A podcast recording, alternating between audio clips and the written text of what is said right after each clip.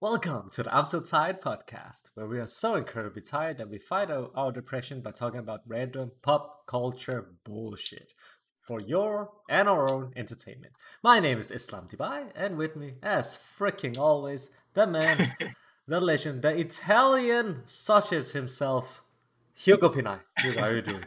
Amazing. Uh, no, I'm not doing. I'm, I'm really tired. What about you? I'm fucking tired. I'm so tired, man. Like I can't, oh, dude, I can't handle this anymore. it's what? It's April. It's been a year and a half with fucking COVID. I, I, I not a year. It feels like ten years. I don't even know what I'm saying anymore. Yeah, it's like over a year at this point. Over a year. A year and one month, I would yeah. say more or less. But it feels like forever. Yeah. It feels and, like forever, and that's not good. Yeah. I had a a week long break from my lessons, but they started again today, so it was it was painful. It so was pretty painful. Again. Oh fuck yeah! I yeah. Starting online classes again feels horrible. I, I can't wait for them to be over. So, don't worry if you're tired, because I've got something to help you get through your depression. This is what we're to talk about today, Hugo. First of all, we're to talk about E3. Apparently, it's happening this year. Afterwards, yeah, what about all this Kojima Xbox talk? Is he gonna work for Xbox? Is PlayStation being a, a cocky, cheeky bastard? And then we're gonna have the Night City report, episode two, colon Revachol report, because I'm, ta- I'm gonna talk a bit about yes. Disco Elysium instead. then, of course, as always, Falcon and the Winter Soldier, episode four. Um, oh yeah. Well, crazy episode. What an ending to that episode, even like what an ending. Yeah. And then you finally played Devil May Cry 5, so we're gonna hear your thoughts mainly, but I've played it as well, and yeah, I still have thoughts. So yeah, that's gonna be the show today. I'll be hosting, and next time, if you didn't like my hosting, well, you're gonna enjoy episode 5 then, because Hugo will be back. And then we're gonna and then we're gonna change it back and forth like that. Hugo, E3 is happening this year. And it is. Uh, yeah. So the ESA Oh, ES. Yeah, the ESA has confirmed that E3 ESA, 20, yeah. 2021 is indeed happening and will be an all virtual event. This means that the show will take place over the internet instead of the LA Convention Center and will run from June 12th through June 15th. The ESA has also confirmed the following companies will be part of E3. So, Nintendo, Microsoft, Capcom, Konami, Ubisoft, Take Two Interactive, Warner Brothers Media, and Koch Media. Koch Media. Koch, can uh, you can you tell me who's missing there? Sony. Sony's missing. Of course, of course, because yeah. Uh, they stopped doing. Um... Which okay, so technically, I think Nintendo and Sony and EA, and I'm not sure if Microsoft as well. Technically, they weren't. Their conferences weren't actually part of E3 even in the years prior. Microsoft like they were. were Microsoft right? were, but everybody uh, maybe I'm not sure, uh, but I know that everybody else definitely their conferences happened around the days of E3, but they weren't technically part of E3. So, in that sense, you could say that it's kind of surprising that that the ESA is specifically mentioning Nintendo and Microsoft and, and EA and all those companies because because they actually weren't necessarily at E3, you know, officially before. But the fact that they are actively participating in E3 and Sony isn't is interesting. Mm. I understand why, because I think at this point Sony just has decided to be to always do its own thing and like com- completely go by itself and do its own strategy. Um, but it does show kind of a I, I don't know. I think they they're a little that they don't have the, the their finger on the pulse of what people want right now as much as they used to at least the uh, last generation, at the beginning of last generation. Yeah, and that's like the feeling I have as well that they're kind of acting like how Microsoft acted last generation with the reveal of the Xbox One, just not as extreme, but still. Yeah. Like the whole thing, like they're focusing so much on TVs and movies, for example, like doing the Uncharted oh, yeah. movies and they're doing the Last of Us TV show, and apparently whatever happened to the Sly Cooper movie that never came out, and I guess like it seems like they're really doing this whole like transmedia mm-hmm. uh, expansion. We're focusing on the IPs that they have instead of like I don't know experimenting more with games and having fun and actually like trying to elevate the medium because it seems to me and I've talked about this before. I've talked about this a lot actually. That one of my big issues with um, with Sony right now is the fact that for me, it seems like they're so focused on the triple A experience Mhm. that they've and by triple A experience, I mean the third person camera behind the shoulder narrative driven game where okay now we're gonna do some walk and talks and oh now the story is gonna pick up kind of gameplay and at this point i'm just like is th- is this the only thing they're gonna be known for? Because it's i don't know I, I don't like it and i'm annoyed that they don't want to take any more chances it seems that's how i read this like th- this change that's coming Okay. what do you think Hugo? So, um, I think that their biggest mistake right now is more in their messaging than anything else. Because I think, yeah, they they do get have that reputation for only doing that kind of game, but uh, at the same time, like a month from now, they're rele- releasing Ratchet and Clank. So it, it's not like they're not doing games that are a little different. Like I think Deathloop is a timed uh, PlayStation exclusive. but that's not them though so that doesn't No, it isn't them. I know, I know, but I Yeah. know, like the the thing, like yes, but also you know they did the Last Guardian, they did Bloodborne. Uh, you know, yes, you know They Horizon, did the last Zero Dawn is Blood- open world. It's great that you mentioned those two games because they shut Yeah. down they shut down uh, Sony Japan Studios, which Yeah. did The Last Guardian, which did Bloodborne. I feel like that That's for true. me is like the red flag, honestly. Because yeah, we Mhm. can talk about games like Returnal is a first party Yeah. game. That's different. It's it's a roguelike. Yeah. Still with the third person camera shooting That's thing. fair. With, I- with the same, It, it look kind of it looks very different from other Sony games, just gameplay wise. It does, and that I agree with. But Mhm. when you also list like we're basing this out on the like the Bloomberg article from Jason Schreier that just came out Yeah. today, actually. Mhm. And for me, it's like when you read about the culture that they're building, it doesn't sound like a good culture, whatever how you want to No. phrase that. It doesn't. For the I agree. because for me at least, this reads as if that they're trying to create this like. Uh, how should I? I'm, I'm trying to find the right word for it, but it seems to me like they're trying to create this, um, like th- this machine that just pumps out these like big blockbuster games. Because like, look at how they, like when you read the article, how they treated the guys from Sony Bend. Uh, they Mhm. did Days Gone. Days Gone wasn't like the best game of all time. Um, it Uh, did uh, sell relatively well though. But it sold like, well, yeah. yeah, it sold well, but they were like, yeah, you're not allowed. You're not gonna make a sequel. You're gonna go work on the fucking what was it, Last of Us remake? Was that Yeah, or, or or like some something to do with Uncharted. It's like it wasn't very clear. it wasn't um, clear? But yeah, yeah, it's interesting. I, I certainly think Sony right now is showing some of its tendencies. I think that they're doing a similar thing to what they did at the beginning of the of the PS3 generation. I, I don't think it's quite as bad because I still think there's quite a few very interesting Sony games that are you know supposed to come out in the next few years, but um, they're certainly being very cocky and confident in, in you know what made them successful this generation. Um, we'll see if it completely works out for them. Um, you know, I you know as much as we can criticize them, I like a, a lot of their games. Um, you know, uh, we'll see what happens with Kojima. We'll talk about that in a second. But you know, Death Stranding is another for me example of a great, great, innovative, weird game that they published. Um, but I completely agree that right now, based on a lot of these reports, it seems like what we're going to get from Sony is kind of the stereotypical AAA Sony game.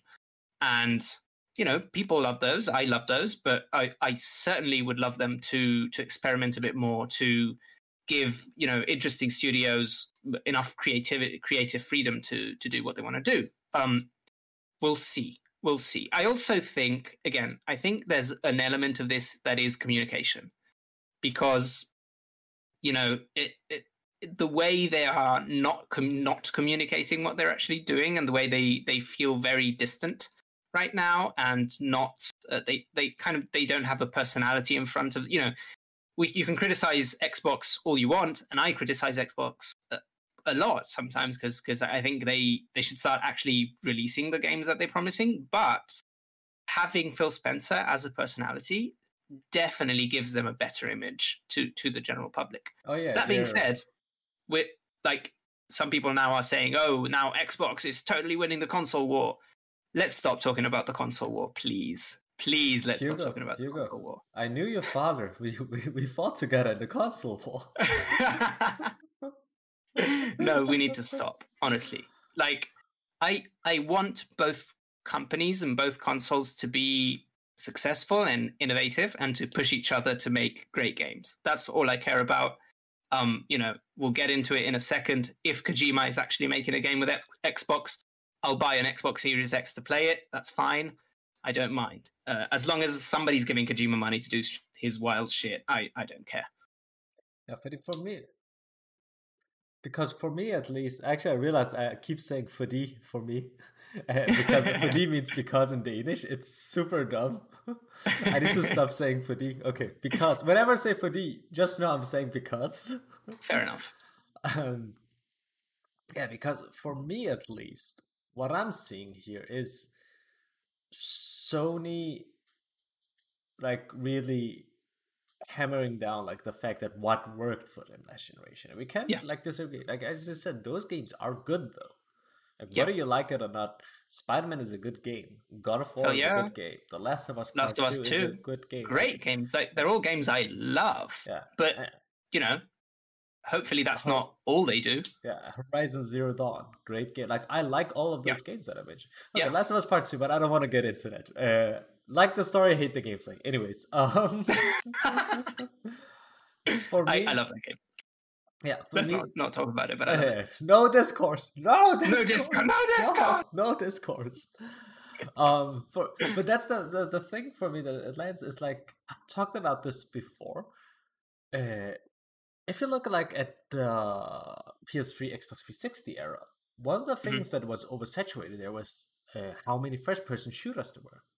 Like Yeah. Sony was just doing first-person shooters at that point, and that's the only thing you were seeing. All Ratchet and Clank is an outlier for me, at least, but it seemed like to me first-person shooters were being becoming the norm, and that was like a, both at Sony and Microsoft.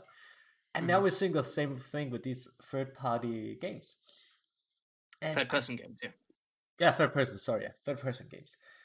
And for me, like seeing them shut down, like Japan Studio, for example, that made weird, sh- like that helped make weird shit, like Yeah. uh, the Last Guardians and Shadow of the Colossus, Mhm. and helped uh, make Bloodborne, for that matter.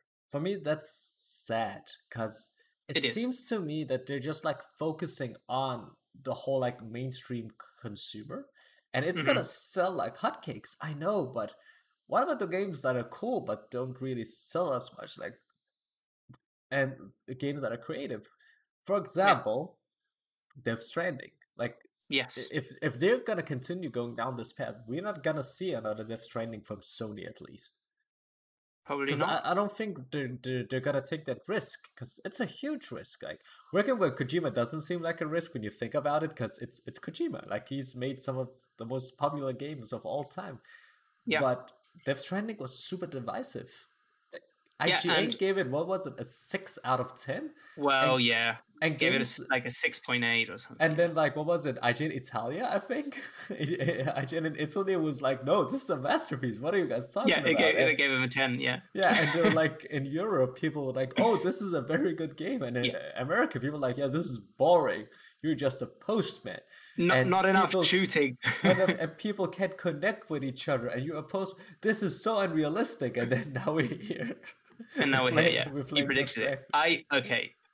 Eventually, we have to talk about Death Stranding in depth. I fucking love that game. Oh yeah, me too. Yeah, we we're gonna talk about that. So amazing. I hope that gets a PS5 version.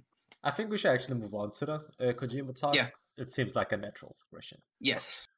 So, Kojima, apparently, now these are rumors, right? This it's not like something Mhm. concrete set in stones. That he's actually been working uh, in talks with uh, Phil Spencer and Microsoft to Yeah. work with them to make Publish his next game. to publish his next game. What do you make of that?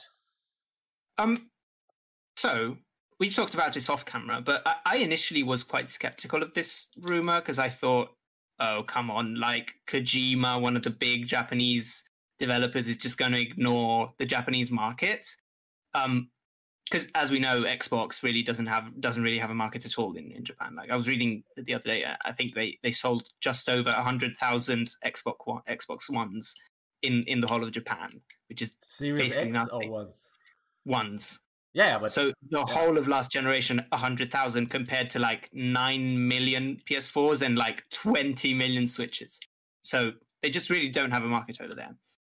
But then these reports about Sony and how its internal culture start coming up, and and there was that tweet that we saw from uh, from Paris. Who uh, was his surname? I can't remember the surname. Yeah, I don't know. Whatever that, that, guy, that you know guy. the guy. He he works with Kinda Funny and uh, and, and like other in other podcasts and yeah, stuff. that dude. Yeah, and he made a good point that it you know if Sony is moving away from from risky games that don't necessarily sell as much as a Last of Us or a God of War or a Horizon, maybe it could be true that Kojima is actually seeking financing from Xbox. Because why not? You know, if you know, it, it, who else is going to give Kojima the kind of money that he needs to make one of his wild games where Mads Mikkelsen wears like a Christmas hat and sings you a song? You know, it's like, it, you know, if if Xbox is willing to give him money, I'm more power to him. Again, that's that's going to be the reason why I buy an Xbox Series X. Honestly.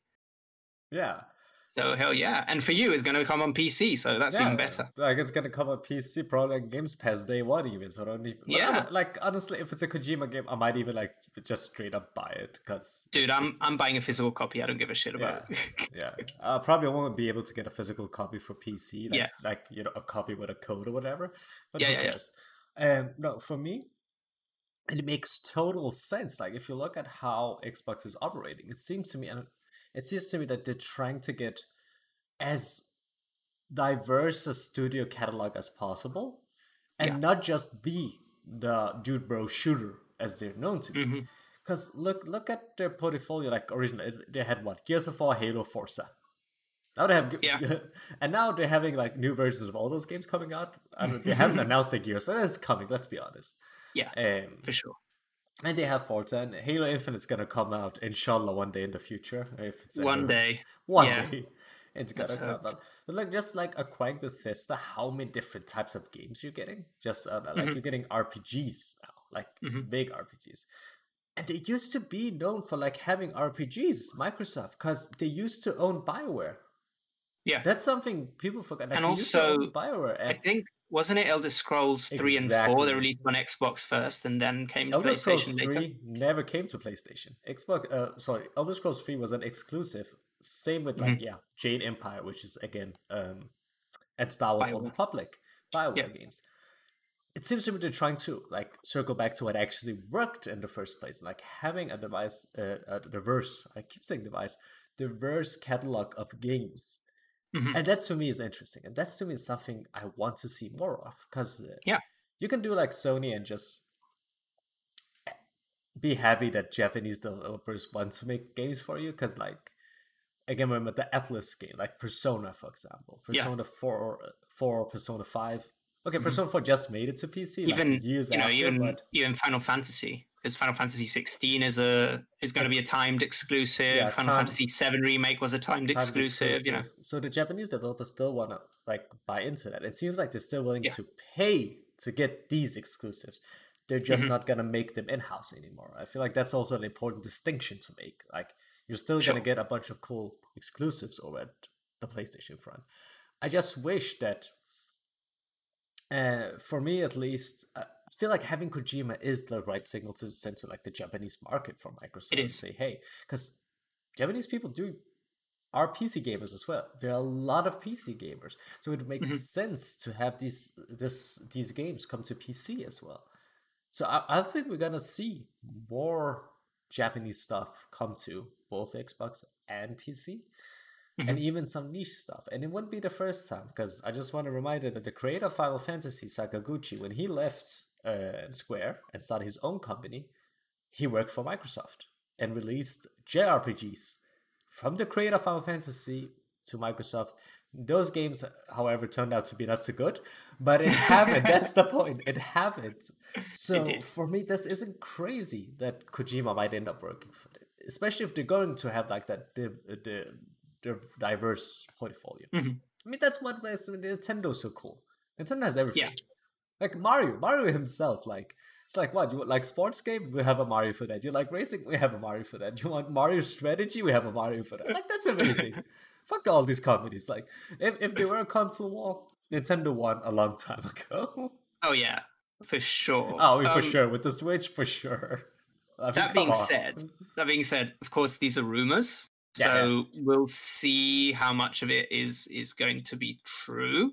Because also that there is kind of a thing in in game in the games industry where kind of narratives get get created and yeah. then for months everybody oh that's what's happening. That's the truth. And then suddenly sony announces a bunch of cool weird games and and this is all forgotten. We'll we'll see how it goes. But certainly i think sony aren't doing themselves any favors by not communicating anything yeah. at all. Because i think the when they brought kojima on stage that was a moment.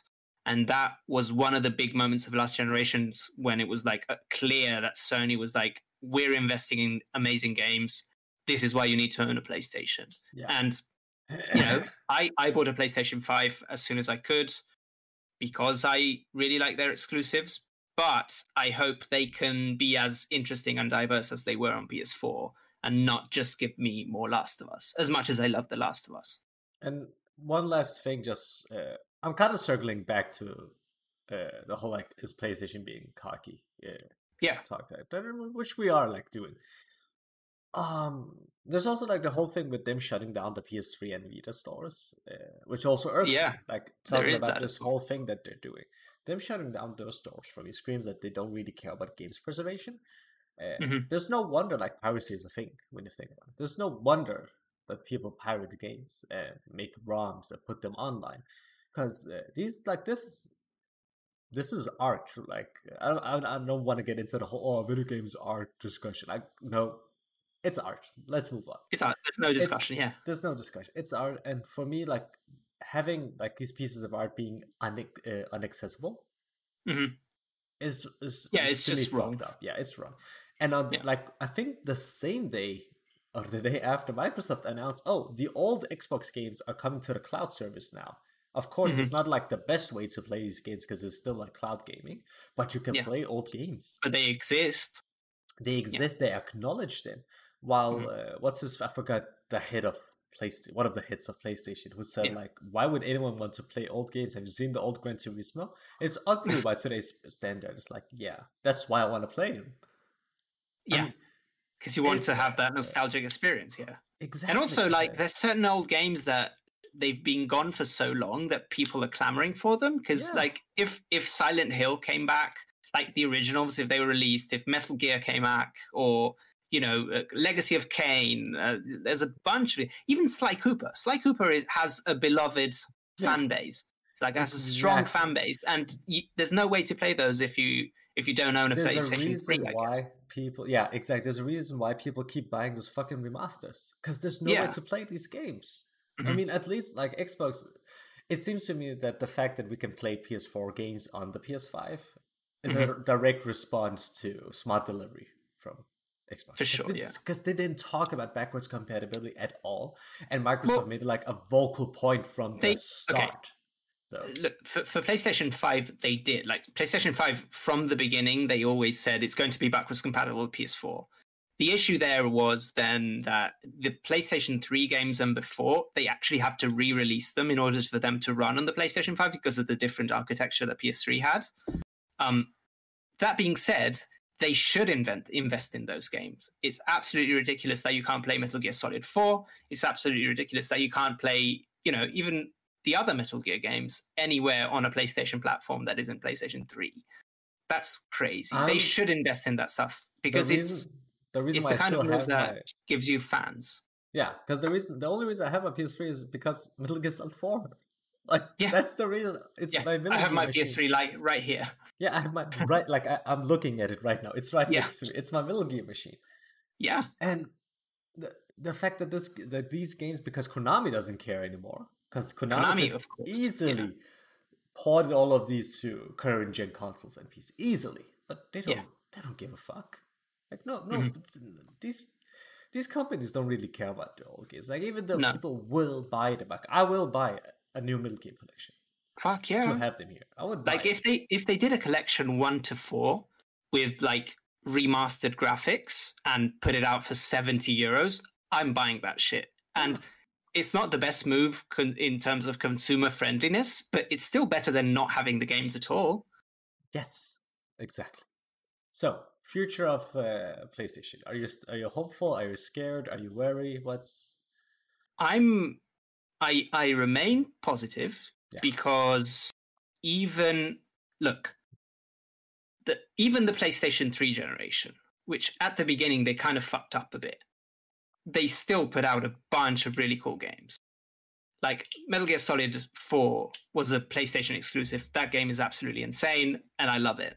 And you know, the the Uncharted series, the the Last of Us, the first Last of Us when it released it didn't feel as, you know, right as of now it feels like oh this is kind of tropey and we've seen this type of game but at the time was like an incredible game um so I, I, think playstation has a talented enough group of developers that they'll still give me great games and there's a lot of games from them that i'm looking forward to please do bloodborne 2 um that being said i'm certainly less positive than i was at the you know when i bought a playstation 5 day one a few months ago um I'm so happy that I did. I love the machine, and it, it's going to get a lot of a bunch of amazing games, even from third parties. But still, you know, I I call myself a PlayStation fan, but I think it's it's healthy to be critical of them right now because they're just not being very open and they're not making the right decisions. For me, I agree. Like with almost everything you just said. But mm-hmm. for me, the messaging just like up to the release of the PS5 just irked me in a wrong way. Like it just mm. felt wrong. Like every time Microsoft was out talking, I was like, this makes sense to me what they're saying. What what these guys are saying doesn't. And I've had like that feeling. Don't you remember? I, I, thought that conference that they did where they actually revealed the console and they showed a bunch of trailers for games. I thought that conference was really good for the PlayStation 5, I mean where the first time that they showed Horizon 2, the first time that they showed Rift Apart, um, I thought yeah, that was here's really what was my takeaway from that conference. Yeah. I still couldn't understand because I felt like okay, all of these games, I played the the, the first ones on my PS4. Like it didn't feel yeah. like that punch that I needed still. Like for me, like the only game that legitimately impressed me from that conference was Ratchet and Clank because that game mm-hmm. was like, oh, this is why you need a next gen console. Like, look yeah. at how fast the loading times are. We're jumping from levels to levels in sequence. For me, that was like amazing. Mm. But the rest, I remember look at Horizon being like, yeah, that's more Horizon. That's this looks like it looks pretty, but I'm not impressed. And it's it was the same with like Miles Morales. It's like this looks cool, but I'm not impressed. Mm-hmm. And I can buy these games on my PS4 Pro. Like I don't I have a Pro yeah. version at least, so I don't even need a five yet. That being said, well, and, to be fair though, have you seen any game from anyone who that that looks proper next gen that impressed you graphically yet? I, I feel like until we until we're a few years into the generation, we're not going to get that. No, and I don't think we got that. it last gen either way. So we didn't get that, but at least from Microsoft, they kind of showed me, hey, we're trying to like by having Games Pass first and foremost, by having Games Pass, by mm. having like value into like adding value to you, the consumer for me at least that that's something like I gravitate more towards than mm. what Sony is doing right now with oh we have these premium uh, HBO experiences. I'm like I don't know. It's just it doesn't impress me as much as it did back then. Well, right now I'm looking more for like convenience, I guess, if that makes sense. The convenience and looking for that whole like oh it's the whole Xbox ecosystem in one box from the original Xbox to now with all these mm-hmm. old games as well. And that for me, like that matters to me because I enjoy going back and playing old games. Like I buy a lot of old games. Uh, I do it really yeah. often. That for me is like what kind of irked me eh, in the wrong way. That's okay, but then we're talking about two different things then. Because if we're yeah. talking just about next gen, I don't think either company has done much to sell you on. Oh, this is the game that you have to buy a next gen console. To I agree because like Except games for Ratchet and Clank, actually. Ratchet and Clank, yeah. Ratchet and Clank is the one, I yeah. guess, at this point. You know. Also, and maybe Hellblade, but we haven't seen any of the actual game, so who knows? Yeah, it looks knows? it looks amazing though. Yeah. To be fair. Um, regarding yeah, but just to like like sum up my thoughts, honestly, is I want to still. Eh, I'm still at the. I want to see more from Sony part. I feel like. Mm-hmm. I feel like I haven't seen still why I should own this box. For and sure. I'm sure it's like it's it, it is a good machine. I'm not saying it's a bad machine. Like uh, it's obviously a great console. It like is. nobody is disagreeing at that point. But until they can like uh, sell me, there's two ways they can do that. Either show me that they're willing to diversify and have like different uh, cookie games. yeah. Or Bloodborne 2. Bloodborne 2. Bloodborne 2, like, uh, it's an instant, but I will be one of those people sit all day, like, uh, refreshing home pages until I can get the game, I can get the console, I mean. But that, or at least for me right now, especially because you can't even get the damn thing. Like, you can't even buy the console. Like, in yeah. Denmark, you want to know how you can buy a PS5 in Denmark, Hugo? How? Right now. So, in Denmark, we have these. Uh, I'm gonna translate it. It's called Ja tak tilbud, which means like uh, please, uh, please, fa- please, and thank you. Uh, or no, yes, thank you. Uh, sales. yes, thank you. Sale. Basically, it was the direct translations. So the way a lot of stores when they get the fucking consoles, they will put up a Facebook post and be like, "Oh, Bilka in Odense uh, has uh, PS5s in stock. You can get this uh, this sale where you get two controllers and Miles Morales. You just have to write Yatak, yes, thank you, one, uh, one, yes, thank you, one. What the fuck? And then you have to write in the country, comments. Man. I'm not kidding. This country is fucking obsessed with Facebook. I don't know why. it's like a part of this country. I hate it so much. I want to delete my Facebook, but I can't because it's part of this country now. And then you, you have to write, yes, it. yes, please and thank you. I need one, and then to write you, hello, Hugo. Thank you for ordering a PlayStation. Here's your number. When you go to the Incredible. store, give them this number. And I'm thinking, can't I just go in and pretend to be Hugo and just give them the number because it's public? Yeah. Can you just say, I'm Hugo, here's the number? so now, you know, you can't even get the, the, the, the, PS5 as a normal person. And uh, mm-hmm. yeah, uh, we'll see. And I mean, let's be honest. If they ever release a slim version, I'm probably gonna buy that. Yeah. Um, so yeah, let's move on. We've talked a lot about this part. Uh, yeah, but I have... mean, it, it's it's interesting. So yes. Okay, this is gonna be a long podcast again. Like we're half hour in, and we still That's like fair. okay, yeah. It's time for the... well, let's let's oh. be quick on on the Night City report for what? this week. this is my segment now. Welcome to okay, the second episode, episode, episode of the Night City Report. With me, where we're not going to Night City, we're going to the city of Revachol and say, Hugo, I've been, Hugo, I've been playing Disco Elysium. Yes. You've watched a bit on stream, haven't you? Well, I've been playing. You've, you've I have, yeah. Yeah, a bit. This game, and I'm not exaggerating, exaggerating, I can't even say that word. exaggerating. Thank you this game is like slowly climbing up into my. This could be like a top five favorite game of all time. Fuck. And I'm not even joking. I'm just like I'm constantly thinking about it. It's so this game is like written and designed by one one dude. Apparently, uh, it's a very small company, and it's based off. So it takes place in the same universe as this guy's novel. So this guy wrote a novel in this universe, and the game actually references things from the novel apparently, and the novel is getting okay. translated into English. He's from amazing fin- Finland, I believe. This is some Yoko Taro yeah, bullshit. Yeah, Latvia. He's from Latvia. Sorry. So it's a Latvian game actually.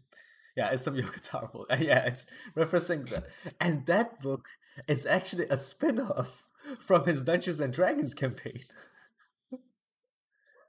so as far as I understand, the game is based on the like it's a spin-off of a book that is a spin-off of D&D campaign. Good thing you know about D&D wow. from the from a podcast here uh, two episodes ago. Last episode? Eh. Two episodes ago.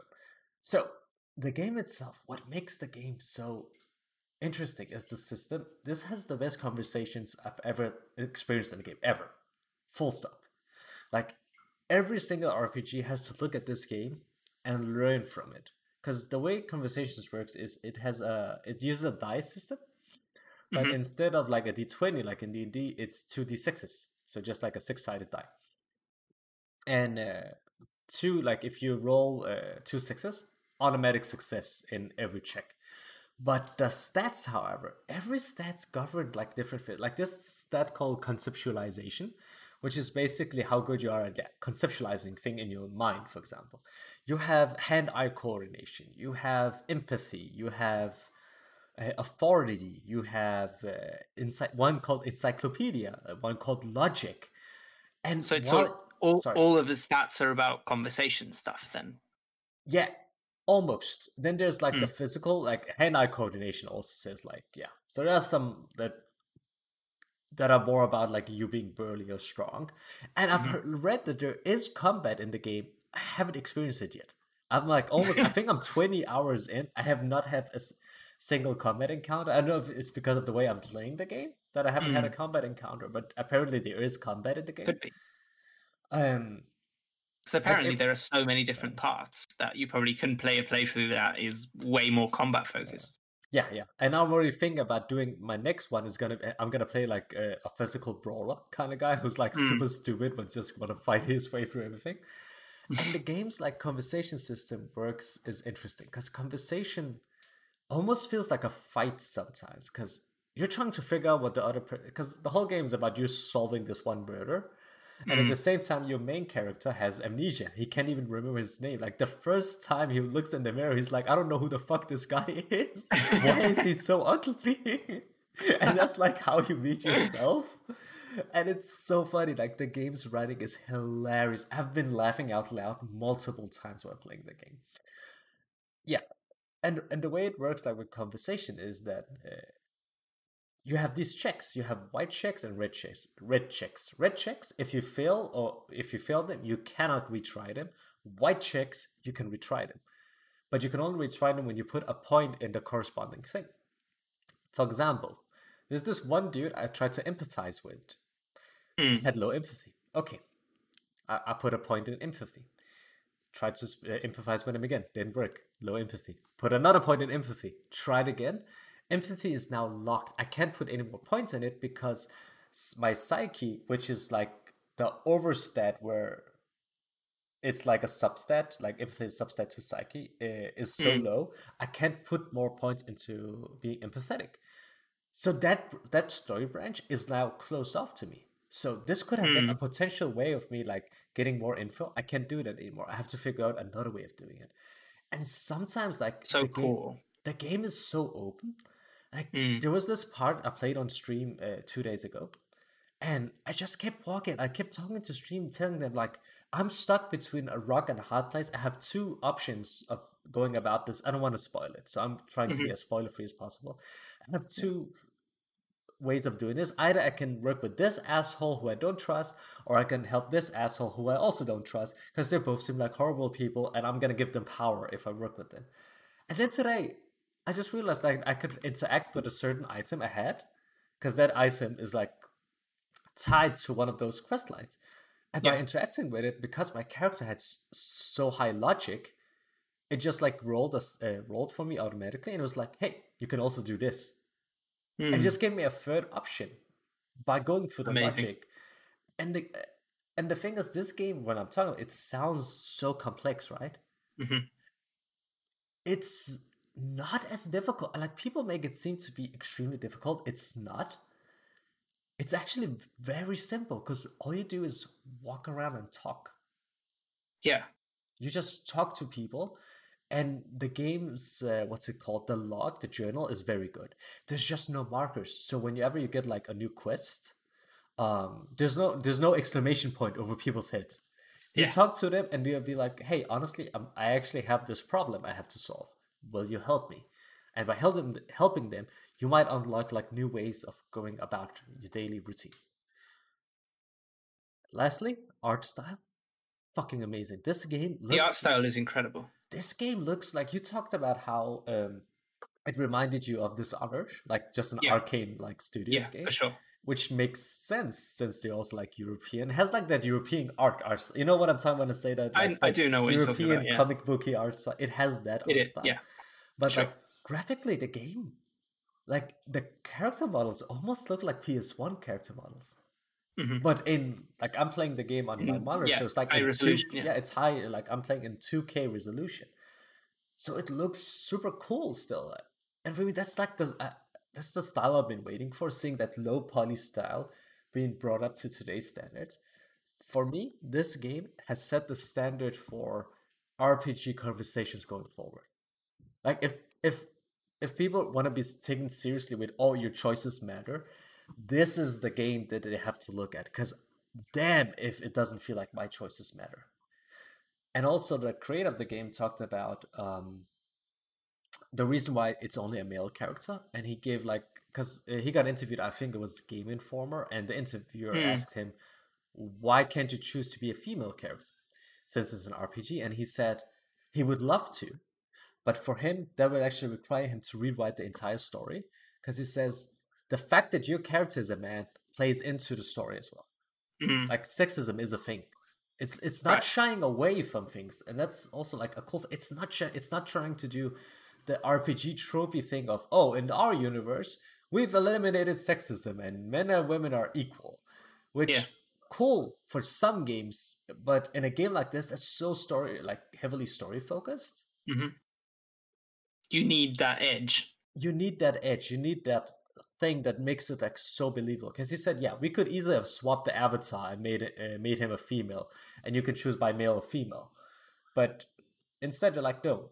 If we had to add a woman to the game, I want to add that additional dialogue and change the game up so it also has that baggage of being a woman with it, which I think mm-hmm. is so cool. Uh, and like a sincere, yeah. a sincere answer. Because it's also it's also also kind of drawing on on yeah. neo noir uh, yeah. detective storytelling, yeah. right? Yes, yes, yes, definitely. Like you can tell, it's super like uh, drawing inspirations from the neo noir style. Uh, like you can tell it, like it almost feels cyberpunky, like noir. Like it almost mm-hmm. feels like Blade Runner at some points. Yeah. Also, shout out to uh, this dude who's turning into one of my favorite video game characters of all time, Kim Kitsuragi from the game, who was your partner uh, he's like from another police department. He's with you, and this guy, I, I legitimately think about what he will think of me when I'm doing my answers, and and he doesn't get angry. He just gets disappointed, which is even worse. So sometimes I'm like, "Fuck." He's disappointed in me. I don't like that. I love Kim. Kim is the best. He's legit one of the best like uh, characters I've seen in a game in a while. So yeah, I'm not going to be updating as much as you're going to be throughout your adventures in, in Night City. Yeah. Uh, I just want to bring this here, and when I'm finished with it, I want to. Uh, and you're gonna play it. I think you should play it honestly, uh, and I think you will like it as well. My my only issue is this. Okay, yeah. I have two things. One, the controls. Yes, most of all for me, it's the controls because on it doesn't look like a game that would be as good to control on console. Yeah. And I don't know what the requirements are for PC. Um, I don't think it's actually. I think the new laptop that you that yeah, because I, I yeah I, I, just bought a new laptop. It's I not a gaming PC, but it's a decent laptop. I think it could. I think it could run it. It seems like mm. it doesn't have like big. Uh, what's it called? Criteria for so, how like. Yeah, because as long as it doesn't need a, a good GPU, it, I could probably run it on that one. Yeah, uh, I'll look into it for you. Uh, yeah, because yeah, I think in this game definitely, uh, if you can yeah. play it on PC or That's Mac, I, I, know it's yeah. on Mac as well. If you can play it like on PC or Mac, play it there. Uh, also, like I could test out the controls for you. I'm gonna get my Xbox controller tomorrow. So yeah, let me know. Let me know. Yeah, it looks it, it looks very intriguing because I'm I'm also a fan of kind of um, investigative storytelling and the idea of being just thrown into this world and you have to figure out for yourself how to investigate this crime sounds very cool. Very cool. it's, it's so I, I, want to talk in depth about the answers and choices. Yeah. so this is like ah it feels real. That's the thing. It feels like yeah. my choices matter. Oh mm. conversation. That was the thing. One last thing. Conversations. Yeah yeah go ahead. So the game has a time system actually. So there's a clock going in the corner. Mm-hmm. so and the way time works is whenever you have a conversation with someone time moves time moves but when you're running around time doesn't move and for me that's something that games don't really tend to think much about but time in games is important or isn't like super important but in some games it should be more important like persona does it with time. Like time is important in the Persona games. But in this game, it's like, uh, okay, I've just had these conversations. Now it's two o'clock. I know that at nine o'clock I have to go uh, to this apartment interview the smoking man. I haven't interviewed him yet. I keep forgetting because I keep going to sleep. I need to remember to go interview the smoking man. I need to go interview him and figure out if like because his apartment is looking right down at where the, where the murder happened. He knows something. This dude. I'm sure he knows. Look, look at me. I'm going insane. you talk to and talk to him, but that's the thing. Like how the game actually uses time. Like whenever yeah, you do something, time moves, and the next day, like it seems like the game is gonna take. If I had to guess, the game is probably gonna be a week long because in your right. journal it says whenever you get a quest, like I'm in Wednesday now, and it says mm-hmm. Wednesday you got these quests like uh, to do or cases or whatever it is. Yeah, yeah, yeah. So it seems to me it's gonna be like a week, and then the story's gonna end. If I had to guess, so maybe I'm like halfway through. But so is it possible maybe that you don't solve the crime by the end? I think so. I, I legitimately think it's possible that you don't solve the crime. Fuck. And it seems to me, without spoiling, I think you can actually maybe cover up the crime if you agree with the crime. I think that's going to be an option, honestly. Wow. Based Amazing. on because I know right now like who did it. I just need more like proof and stuff, evidence. Yeah. Evidence. I also need like a motive and all that. I kind of know their motive, but I need more. And there's something else going on as well. And like there's so many like i feel like i feel like charlie in always sunny in philadelphia where he has like the board and he's going pepe silvia pepe silvia that's how i feel like talking about this game um but yeah yeah it, it seems like the ending can go like in 30 different uh, variations um and i like it I, I, I love it honestly i love it and every time i feel like i've hit like a wall Mm. I realize something. I realize, oh, wait, that dude said something about this, right? Oh, let's go check. And then conversations happen, you can move on. And if you don't have anything to do and you would just need to move the time till the next day, uh, you go to the bookstore, you buy a book, and you just read it because reading makes time go faster. So mm. that's cool. a pro tip because it took me a while to figure that thing out that you could just read books to pass time. Are you just walking around not knowing what to do? I was just walking around talking to people and just like getting every single bit of conversation out of them. Uh, yeah. So yeah, uh, there's like so many more systems. Like there's even the what is it? good cup, bad cup, apocalyptic cup, uh, a sad cup system. And I'm a sad cop, and I realized. Of course keep, you are. I keep of course you are. you sad fuck. Because I keep apologizing. Because I keep apologizing to people, and the game actually like made me aware of it. Because Kim's like, "Why are you so apologetic to people?" I'm like, I don't know. I don't want to bother them. Was one of the answers. I was, I was like being truthful to myself. Like, I don't want to bother these people. so I kept apologizing every time they said, "Oh, I'm so sorry. I didn't mean to intrude on you." So he's like this sad alcoholic cop I'm trying to solve this, but it's so dumb. Oh, and he's a communist as well, because I have most points in communism. Yeah. I mean, yes. Yeah. Ah, what a game. What a game. You should read like legitimately I think if you're interested in interested in how video game narratives can like push the medium forward, Hell this yeah. is the game. Like if you're interested in narrative specifically, this is the game. If you're looking for Rudy and Shooty, Mac Shooty games, uh, this is not the game for you at all. No. I will not recommend this game to anyone who's like more into action. If you're into mm-hmm. narrative, this this this this fucking game, man. Yeah, I'm, I'm I would be down for yeah. it again. I will see if my my laptop that I'm getting next week can can run it, and yeah. if it can, I I should definitely give it a shot. Yeah. Okay. Yeah. Sounds amazing. Speaking of amazing, this episode of uh, the Falcon and the Winter Soldier Wow, episode four. The whole world is watching. Yeah. Hugo, this starts with a Wakanda flashback. We see yeah. we see Bucky. And uh, her what's her name not Okoye. Not not Okoye. She comes up to him. And she yeah. starts doing the thing from, from Civil War, which is like reading from the book, like longing, homecoming, freight car, all of these like yeah, trigger yeah, words. And uh, he just starts crying because he's afraid he's gonna like didn't fix him and nothing happens. And they cr- did. And, and his cry turns into a laugh, and he just smile. He's, he's just like smiling. What a way to yeah. open the episode. It was a good way because I think it paid off on the cliffhanger of the last one where we yeah. met the the Wakandan warrior for the first time. Um, third yeah, time. it was like, a. This is the third time start. we've seen her, Hugo. I keep saying. Well, we the first time in the show. We, in, first time in the show. We first time in the Black show. Panther as well. She's not a new character. you know what yeah. I mean. Yeah, you know what I mean. Uh, uh, I'm just, yeah, I'm just. But kidding. yeah, what what did you think about um the episode overall? I feel like this show just mm. continuously keeps getting better with each episode, and that's how I felt about this one as well. Like each episode, I feel like, oh, this is the strongest one, and that's how I feel about this one as well. I feel like this is the strongest episode so far. So for me, the strongest episode is still the second one. Which I understand. Like if I had to choose another answer, it would be um, the second one.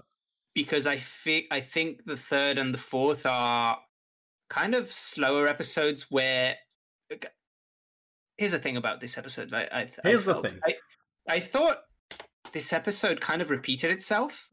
Like it did a it did a little story, and then it did another version of the same little story. So they they figure out a way to how to talk to Karli. They talk to her. Captain fake Captain America shows up and fucks everything up, and then they figure out another way to talk to Karli. They talk to her, and then fake Captain America fucks everything up again. And I and I understand the reason why they did it because mm. they have to have the scene where he finds, you know, the vial of the serum. Yeah. And he eventually, we eventually find out that he's injected himself with serum, which apparently now you can just do it and you're fine and you become Captain America. You don't have to go through the whole machine crazy machine thing that that makes you huge. Um, that makes you swole, well, as, it is. the Americans would say. Yeah, I mean, it was like in the 40s. Of course, they needed a machine that had to. They needed a crazy electrical... machine, yeah. Dude, but dude, oh my god! Sorry, I'm gonna need to stop you right there. Yeah, it's the curse of Eva. It's the curse of Evangelion. Oh, listen, no. listen, listen why, to listen. Why to are you doing this to me? Listen to me. Okay. So in the first Captain America movie, right, they had to use the entire mm-hmm. electrical grid uh, Jesus fucking Christ. Yeah. To, to, save them. It's the same thing in Evangelion, where they had to use the electrical grid of Japan to power the gun to beat the angel. To kill Ramiel? Oh, God. Oh, my God. Why? Oh, Why are you God. doing It's the curse. You absolute madman. It's the curse. so, yeah. So, anyway, so again, I get why they do it, but I think it makes the pacing of this episode specifically feel a bit weird overall. I I really like the the story beats and the conversations that are being had, um, even though they kind of repeat themselves. But it, I, I really like them. I just feel like just structurally structurally the episode feels a bit weird. Mm. Um, don't know if you know what I mean because the fact that it repeats the same story again, it, it's kind of odd. But that being said, you know that especially the second half of the episode when we get to the end is is pretty pretty good stuff for Marvel, especially. It's yeah. Great. So there's that the whole time. What do you think of the whole time about supremacy that they talk about this episode? I, you know, this this show is sneakily uh, quite smart. Um, yeah. Because because it, it, it's obviously dumb superhero shit, but at the same time they're able to kind of sneak in some interesting commentary. Um, and this idea of people who have a lot of power are inherently tend to to have you know to to go towards supremacy is a hmm. very interesting conversation to have. Um, I'm not sure if it makes complete sense in the Marvel universe that they've built because there's a lot of people with power who are fighting for good very yeah. clearly in this in this universe, but at the same time, from the point of view of Zemo, who was somebody who lived in Sokovia, it makes total sense that he would feel that way. Mm. And yeah, and I think it's very interesting. And and the fact that we have seen Karli do some fucked up shit, even though you know her ideals. Even Sam says like we we've been saying, oh, we we actually agree with her, yeah. but Sam himself in this episode said says, you know, I actually agree with your fight. I just don't agree with the way you're going about it and yeah, which was a you know, the, great character moment because yeah, I felt like a lot of people, moment. myself included, we kind of jumped the gun even before this show like release because like uh, now it's gonna be some military bullshit with Sam. Oh, yeah. look how much this is gonna be some uh, propaganda shit. Oh, and the first episode was kind of that as well with him. Uh, flying over fucking oh he almost entered another country's line but he didn't what a cool soldier let's let's let's beat the shit out of Batroc the Leaper from uh, a Soldier, the character that only I remember. let's do that. Yeah, that guy. Uh, that that French one guy. guy, the French guy.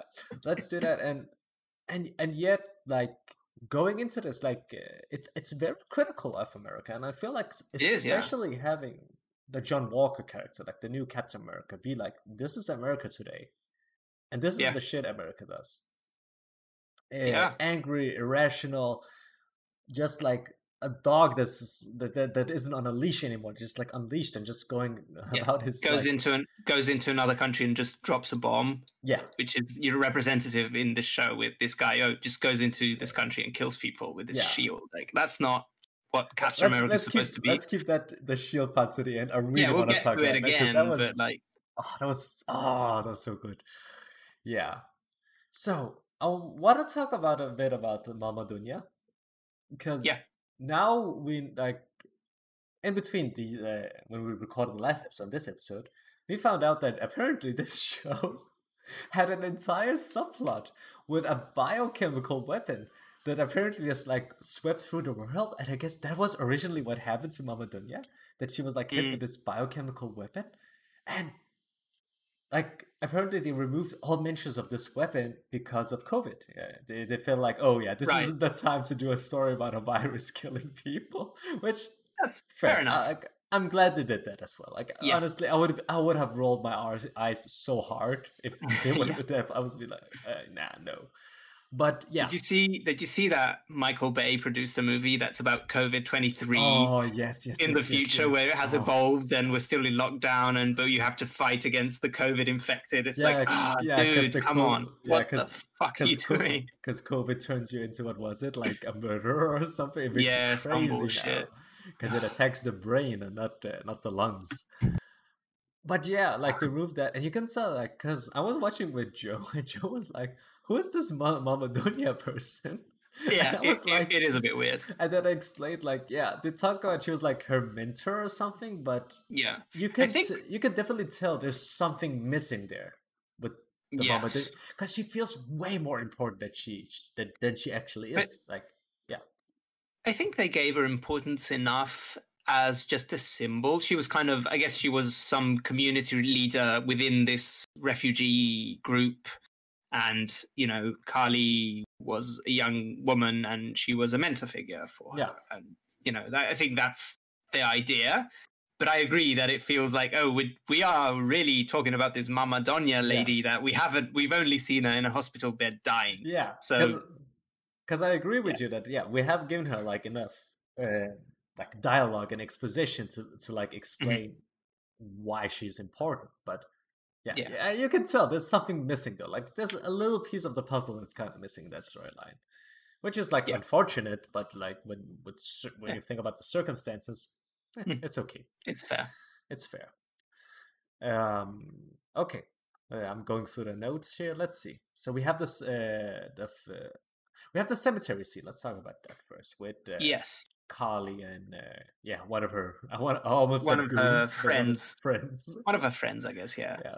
Rendigoon. But they, they kind of, she gets, it's interesting because the whole show is kind of about what it means to be Captain America. Yeah. And what Captain America is supposed to be versus what he might end up being. And it's interesting that they have this conversation with with her friend, uh, saying, oh, "Actually, uh, you remind me of Steve Rogers much mm. more than that and to her that's kind of she she kind of takes offense to it because she's like yeah. oh uh, but i yeah but i don't want to be that symbol of america because i don't want that but it's quite interesting that the show is is kind of engaging on on what captain america should be versus mm. what he is in the current situation it's yeah good scene yeah, it's a very good scene, especially because he talks about like, "Hey, uh, my father was in the resistance and fought the Nazis, yeah, like uh, his grandfather might have met Steve because we know Steve like fought throughout Europe in that one montage yeah. scene in the first Captain America. Yes, fucking amazing. Where they're like, "Eh, fuck that action. Let's just do a montage." yeah, yeah. I, I love. Oh, and movie. then they fought, and yeah. then they fought Nazis for three months. So. Yeah, yeah. like, and then we fought Nazis for three months exactly. and they kind of like, uh, I want to like, uh, I'm gonna sound like that. Uh, crazy MCU fans with these connections everywhere. That's not what I'm doing. But mm. it would make. But my point is like it would make sense like if his uh, grandfather met Captain or saw him fight and yeah. was inspired by it, even if he didn't see him. Like he's yeah. like an important historical figure for them. Like that's he's a symbol. And um, going through that, they keep talking about like okay, speaking of symbols, like the shield and the meaning of what the symbols is. And Karli actually says during that scene, um, if I had the shield, I would destroy it which yeah. is funny because that's the same thing Sam said in the last episode. Yeah. It, I should have just destroyed the damn thing because everybody yeah. is going fucking insane over the symbol. And it's as if like the whole world, except for Bucky, like Bucky is the only one who figured it out. Like the whole world is, except for Bucky, is like it's the man behind the shield that's important. The shield doesn't actually matter, which we saw in this episode that the shield doesn't oh, matter oh, yeah. at all. Like it's just a shield. It's the it person is. behind. It's it. a weapon. It's a tool. Okay. Yeah. So then we have the first the first meeting between Karli and and and, and Sam because like Z- they go to the refugee camp and Zemo kind of manages to kind of I think he sells he gives candy to children to in order for the children to help him figure oh out God, where this funeral him. is. I love him so much. He's just and it's like so perfect. Everything he does is kind of creepy but at the same time he comes off kind of sweet because yeah. like to these kids he just gave them some nice candy yeah. and like just to tell him where this place is and so yeah. but it turns out that uh, john walker and and battlestar or whatever his name is lamar lamar lamar, lamar. Yeah, now i remember um have followed them so they actually all go together to this funeral place and sam manages to convince them to let let them talk to Karli. and they have this conversation and this I think is where the show is is is really good because we have our for all intents and purposes one of our two protagonists mm. and the main antagonist just having a conversation and empathizing with each other which I, I think is something that marvel quite often misses yeah it was yeah. a great scene. Because like the last time we've seen that scene black panther. Mm-hmm. black panther yeah. Yeah because we don't see that typically. They just sit down and have a conversation about like who they are what they believe yeah. what they believe exactly. why they're doing what they're doing. Yeah. And then and yeah and i think it makes it it makes her motivation motivations make even more sense and and as an audience member you care about them even more because yeah. your protagonists kind of agree with her uh, even though they don't agree with her method, methods, which we don't either. So yeah. it, it, it's it's a very good dynamic that they're building. But then, of course, you know the the the American jock has to come in and fuck shit up. Um, what is his fucking problem? I don't I get it. So annoyed at him at this episode. Like I've been yeah. annoyed with him throughout this this episode. I, I was like, oh, if I could just reach into the screen and just punch you, I would do it. He's so annoying. Like he's just sitting there fidgeting, like he can't take it. He's like, we have to do it, we have to do it, we have to do it. And when you think about it, it makes sense actually why he's like fidgeting. Why he's like, Sam's gonna die. Like he's afraid Sam's gonna die because he talks with Lamar after after he goes there. He fucks shit up, they run, whatever, action sequence. Then they talk. Um, him and Lamar, he's like, if I had the super soldier serum in Afghanistan, we could have saved yeah. those that we tried to save. And he talks about like he felt like we didn't do good in Afghanistan. He even says that himself, like he didn't feel like he did good in Afghanistan. He's like, yeah. I could do good here. Like this is the first time I'm feeling like a good person, which is hilarious when you think about what he's gonna do afterwards. Yeah. Like, I, like you can tell there's there is a part of him that wants to be a good person, wants to be good, but mm. nobody fucking respects this guy. Yeah. So he finds the vial. Like, yeah. He finds the finds the vial and uh, then we get the scene after where Karli calls Sam's sister Sarah or Sarah or whatever you want to pronounce it in American, and kind of kind of through her manages to set up another appointment with Sam, and she wants again to try to talk to him and empathize, but again. Once again, John Walker, as I said before, the show kind of repeats itself here. John Walker shows up again and starts fucking shit up. But we see right away that he's not as uh, as weak as he was before because yeah. it turns out he did take the serum. And I, oh, we also missed in between. We also yeah. saw one a fight scene with with the Wakandan warriors who absolutely Great. kick ass great What a great like, scene, yeah. Every fight scene with like the Dora, Dora Milaje is so Yeah, cool. is great. Especially how they take like because you notice they're wearing like the metal uh, rings around their necks, and then you realize they use them for like to make the make the spear spin around their necks, and it's like, Yeah. oh, this is so cool. Yeah. Everything about the Dora Milaje is cool, man. I just It's love them as a concept, Mhm. and they just like beat the shit out. And then she's like, it was so cool when she's uh, when one of the warriors just like. Uh, just grabs Yeah, the does the- shield. Yeah, Just does the the kick- kick of the shield and grabs and it the grabs way it. Steve did. Yeah, amazing. like, like this guy, he doesn't like John Walker doesn't get any respect from anybody, and this Yeah. like he he really thought that he was gonna pick up the shield and everybody's gonna respect him. Like he doesn't understand. Like Steve had to work for that respect. That's the Yeah. whole point of the first And Captain America movie. Nobody respected Steve either. They were like, "Look at this dumb idiot come here talking about." And oh, I think that's I think that's the what they're going for because he Yeah. thinks he deserves respect because he's Captain America. yes, And the metaphor is, you know, the the American military thinks it deserves respect because it's fighting for, you know, protecting the world and that kind of stuff. But you know, if if you're from another country, m- most often you'll think, well, yeah, but some of the stuff that you guys do maybe isn't uh, deserving of, of respect, and so it, it, respect should be earned and not just given because you represent a symbol. You know, the, the, representing a symbol it doesn't mean anything if you don't act accordingly. Um, and yeah, so we see this other scene where he where he gets beat up, and so he eventually decides to get the sit to to actually inject himself with the serum, and we get this last fight scene with the flag smashers where one of them just straight up punches Lamar or Battlestar like Yeah. against the Oh, it's column. Karli. Is it Karli? No, I Yeah. don't think it is Karli that punches yeah, him. yeah, she's she's coming in with the knife to kill uh, to kill John, and then Yeah. and then Lamar jumps to protect him, and she punches him. Mm. I think it was. Oh her, yeah, right. I don't. I'm confused because I, I thought it was one of her friends. I think the, the action scene is quite frantic, but anyway, one of them it could be it could be Karli. I'm not sure. I think it was it was the one with the long hair, the the the guy with the long hair, but I'm not sure. But anyway, he gets punched against a column and and dies, or at least you know it, it seems like he did. But Oh, he's dead. He's. uh, he 100% seems very dead. Yeah.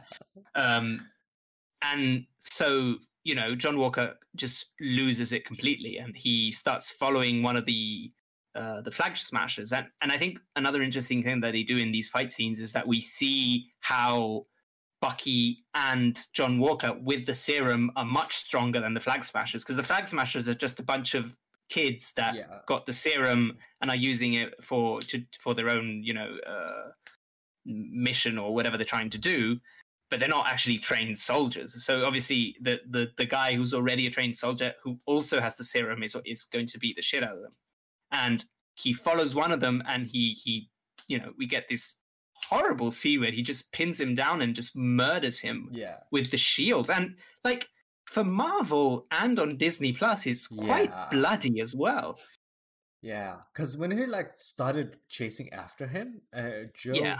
was like watching the show with me. She was like, "He's running into the public right now." It's like, oh Yeah. shit, I didn't even think about that.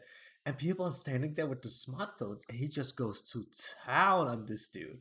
yeah and then grabs the shield and just like shoves it down on his neck. And you can tell like they were pushing the rating as far as they could with this mm-hmm. because the Yeah. blood splatter, like there's blood all over. And then he stands up and he's holding the shield and it's just smeared in blood. We've Yeah. never seen the shield look like this. Like that shield went from being like this honorable like symbol of hope to be something scary. Like that shield looks scary there. It's like this Hell is yeah. a murder weapon Mhm. for me that, that shot there is like one of the coolest things the MCU has ever done. That shot. That's yeah, Doing brilliant. something like that is bold. Like you said, especially for the MCU. Because like Marvel comics are way more violent than this. Like Marvel comics are super Yeah. violent. But for MCU, toned down because it's actors and it's TV and it's movies. Mhm. This is taking it to like its extreme as much as you could. And I- I loved it. Like I hated it, of course. I hated Yeah. what happened, but I loved the scene because it, it actually got a reaction out of me, which is something I didn't expect to get from like these MCU mm-hmm. shows. But with WandaVision and now this, like yeah. they're actually doing some interesting shit with this. That's that's for me. That's like okay, I'm back in because I was after Endgame. I was like, hmm, I don't, I, I don't see yeah. how they're gonna do any any more cool. Like they've done it, and how they're doing this shit. It's like, oh, this is actually interesting. What it is, yeah. It's it's it's quite surprisingly good. Yeah, yeah. It's that's the thing that we kept going back to, right? Both with WandaVision and this, it's surprisingly good. Like I did not mm-hmm. expect mm-hmm. it to be this good, but it is. Yeah. I thought I thought it would be way more generic. Yeah, right? Like, oh, now we yeah. gotta go defeat this villain, and oh, yeah. now we defeated this villain. What happens now? For me, also like okay, now okay, now let's talk about the important stuff. How are they bringing in the X Men in this show? okay, here's the thing. I think the think about the power broker, right? Magneto. he's a, he's from Sokovia, and Quicksilver and Scarlet Witch, right? He they were like adopted by the Sokovian family, and then he left. uh, he left because he's a can, war can criminal. you please? Can you please? Can you please explain that we're joking and we're making fun of, yes, of Marvel we're fans? We're making fun of talking. Marvel fans. Can okay? Marvel isn't able to do anything. Is not going to be able to do anything without Marvel fans saying, "Oh, this might be how they're bringing in the X Men." Ah, ah, and it's like just just enjoy the show. That, Please yeah. enjoy a story for a story. It doesn't and, have to tie into everything else. It doesn't have to set up everything else. It just and it's just come on. like it's not just Marvel fans. Like if you look at how people oh yeah, it's just watching things nowadays. Yeah. It's that thing where it it's, it's it's fandom. It's fucking it's JJ Abrams is what it's it's mystery box. That's what it is. Like it's it's the same problem. Like The Force Awakens is meant to be watched like that, though. Like he intentionally yeah. made it so you feel, mm-hmm. oh, who's That's that? And what's the... it's made like that. But I think the problem is like that type of storytelling is just seeping into everything else. It's Game of Thrones all over again. It's Westworld all mm. over again. It's that that type of storytelling where people forget what the story is actually about, and instead just focusing on this trivial. Oh, I figured it out. It's like, yeah. What did you figure out? That Wolverine was gonna show up? They're not gonna introduce Wolverine in a TV show. yeah. It's fucking Wolverine. You don't do that. Are you absolutely? Oh, I thought Reed Richards was gonna show up. Do you think they're gonna introduce the fucking Fantastic Four in a TV show? Yeah. I'm sorry. I just first got... TV show. In the first TV show, are you absolutely? Are you deranged? Like it's uh, come on. They're gonna yeah, introduce and... the Fantastic Four in the Fantastic Four movie that they've already hmm. announced that they're doing with the director of the Home trilogy for like the Spider-Man yeah. Home trilogy. My my thing is, sorry, it's not it's not Marvel fans. It's just fandom in general. Yeah, that yeah.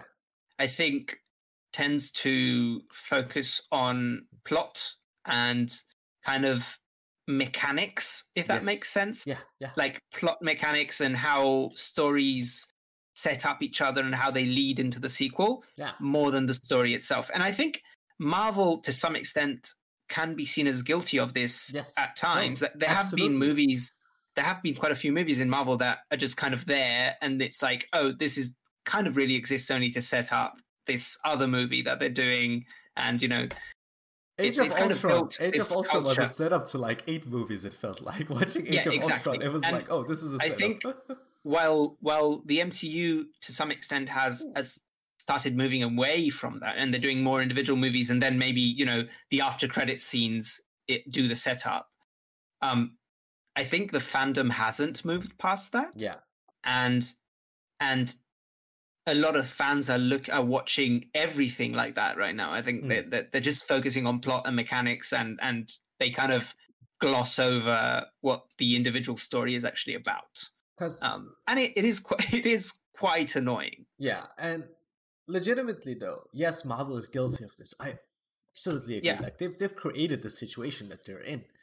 That mm-hmm. being said, the reason why Marvel, the Marvel Cinematic universe works and the reason why so many um, non-traditional nerds or whatever you want to call it like casual viewers let's call it casual viewers yeah. still gravitate towards marvel is the fact that the stories are still pretty self-contained yeah falcon and the winter soldier yes it references captain america movies it references avengers movies it references black panther it references and, so yeah. many stuff you don't have to watch that in order to understand what this show is about mm-hmm.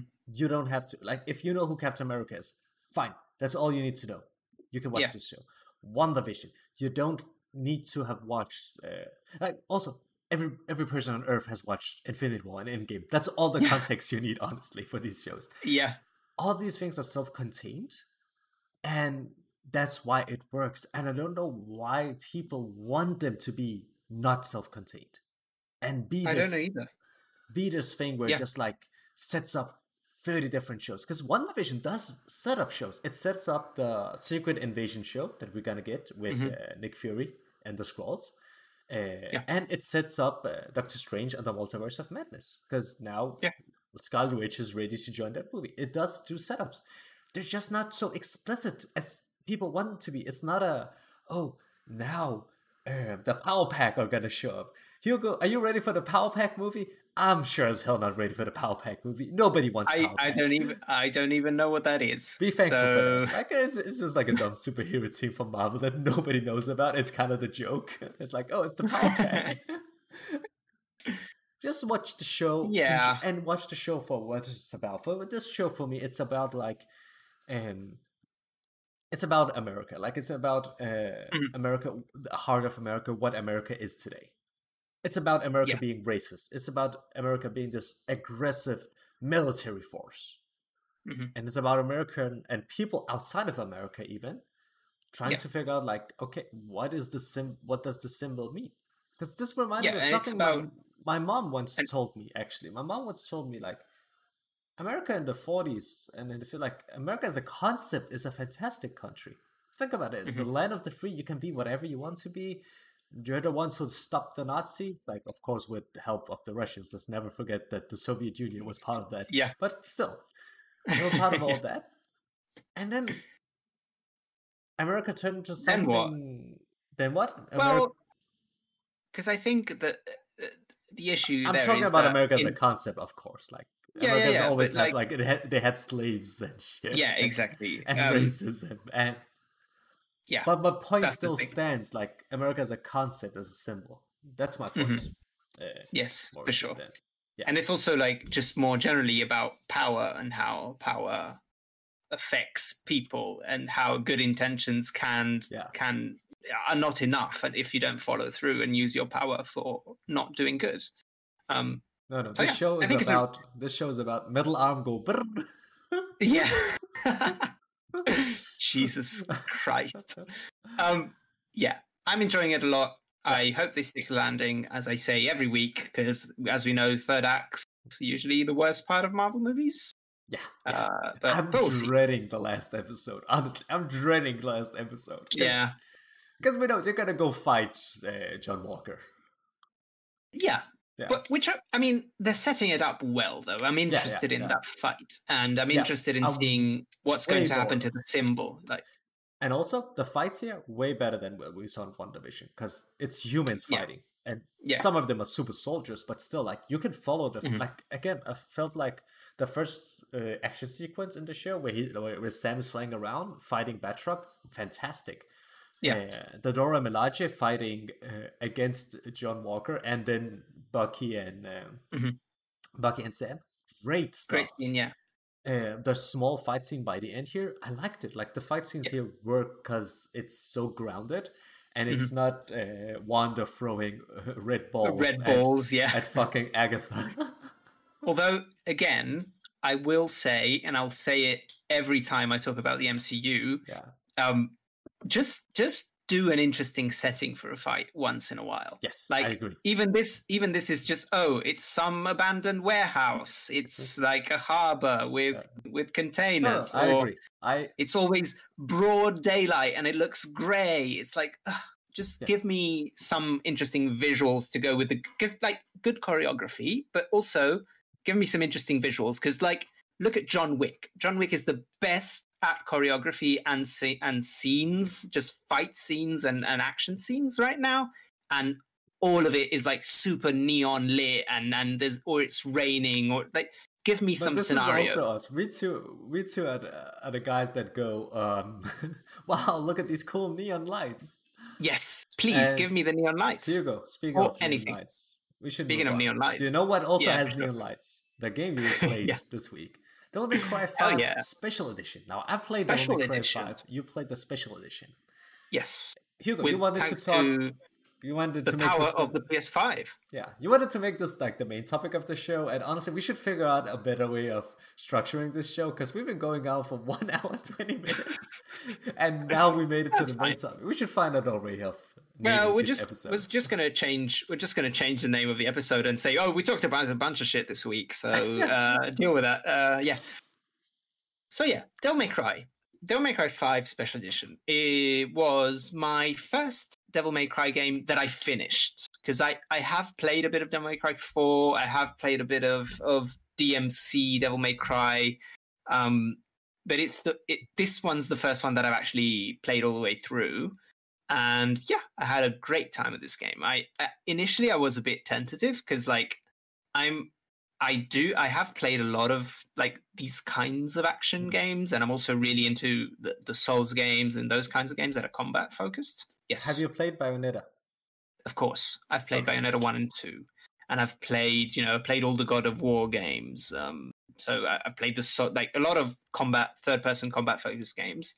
And initially, my issue with Devil May Cry was I'm not used to this type of game without a dedicated dodge mechanic. Mm. And the dodge mechanics in this game's in this game are there, but they're quite intricate. Like you have to press R1 and X, and then a lot of attacks you have to jump to avoid them anyway. And that's really not the main point of the game. Like the main yeah. point of the game is to do combos that are so good that you that the enemies don't even have time to attack you. Really, yeah. you don't want to um, get hit at all, and exactly. you really want to overpower the enemy to the point yeah. where they just can't overpower you. Yes. Yeah. And once I figured that out, I, I think I started having a lot of fun with the game because it's so smooth. Like the combat is so fucking amazing. And you know, the, the with thanks to the power of the PS5, uh, the special edition is I, I played this at 4K 60 FPS and it feels so good. So good to play. Yeah, um, shout out to the RE engine, by the way. Uh, yes, I was going to say that. Fucking engine. The RE and engine just, is one of the best engines that and just like a quick, right now. like a, a, quick side note, like uh, Monster Hunter World also runs on the RE engine, mm. and uh, the new Monster Hunter Rise on the Switch also runs on the RE engine, and that game yeah. runs on a locked 30 FPS on the Switch. Mm-hmm. And have you seen how that game? Like, it looks great. Yeah, it RE amazing. Engine. Yeah. I don't understand how the wizards at Capcom did this, but because also all of these are wildly different types of games. Like Resident Evil Seven and Eight are first-person horror, for, like uh, survival horror games. Then you get Resident Evil Two uh, over the cap behind, like over the shoulder camera. Then you get this, which is like a stylish action game that's supposed to run at, at very high frame rates.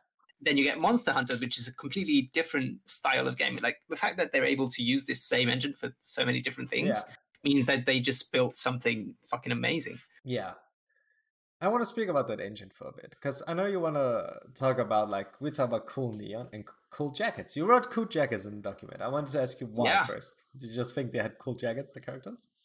Because hell yeah, like the the game. Okay, talking about let's talk about the aesthetics of the game for a second. Okay. Um, I think the game looks brilliant. The character models are amazing. The enemies as well the level of detail that they have are brilliant. The the aesthetic itself like mm. the art style for all the weapons and you know the, the you know even just the van that nico drives in and and the jacket she's funny. Yeah. It all looks so so good. But then i think the actual aesthetic of the levels that you're in is yes. kind of boring. Yes because it's mostly like, like, gray, weird, the Qliphoth tree or whatever it's called. It's mostly yeah, that, and it's like, just not pretty to look at.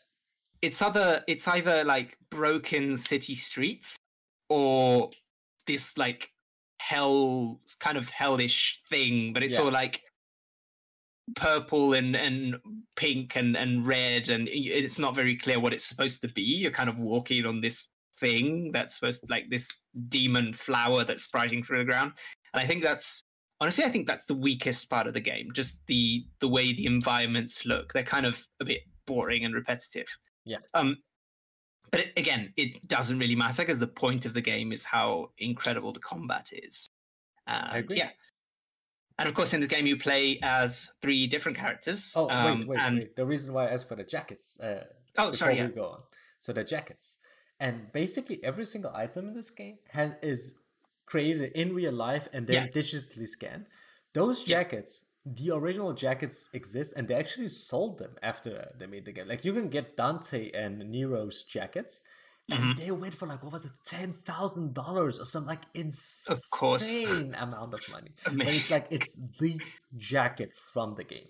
yeah, Sorry, yeah, because they wanted to- actually yeah. they actually scan the real life object and put it into the game. and the right? models like That's the what they do. face like it's the Yeah. Mm-hmm. have face models that they've scanned uh, which they also did for resident evil 7 uh, resident Mhm. evil village and the resident evil remakes like 2 and 3 is like actual models that they've scanned into the game uh, which is cool stuff like i really like it when they when they do it like that with like human scanning uh 'cause Yeah. it just looks so cool It looks uh, better. and it looks better and It's- this engine is specifically made for like scanning stuff in i Mhm. guess because yeah it just works Yes, and I think it, it is the same thing that they did with Death Stranding, which we talked about before, and it's the reason why, again, even those character models are some of the best of the generation for sure. And we talk about Um, like uh, like Horizon even earlier. We mentioned Horizon. We mentioned Spider Man. All these characters like have actual face models now. Yeah, uh, which is like a cool way of doing like this more photorealistic human look Yeah. thingy. However, the Mhm. RE engine is like the closest thing I've seen to what I would like to call photorealistic. It's not photorealistic, but for Wait- for human characters, yeah, for human characters, like this engine, just it's magic, and Mhm. the games just run so well. Of Yeah. course, like this isn't an open world RPG, so it's of course it's gonna run well regardless. But still, Mhm. like the games run well. Sorry. Yeah. And the special about the edition yeah. specifically is incredibly, incredibly rock solid 60 FPS. Unless you turn like on it ray feels tracing. amazing.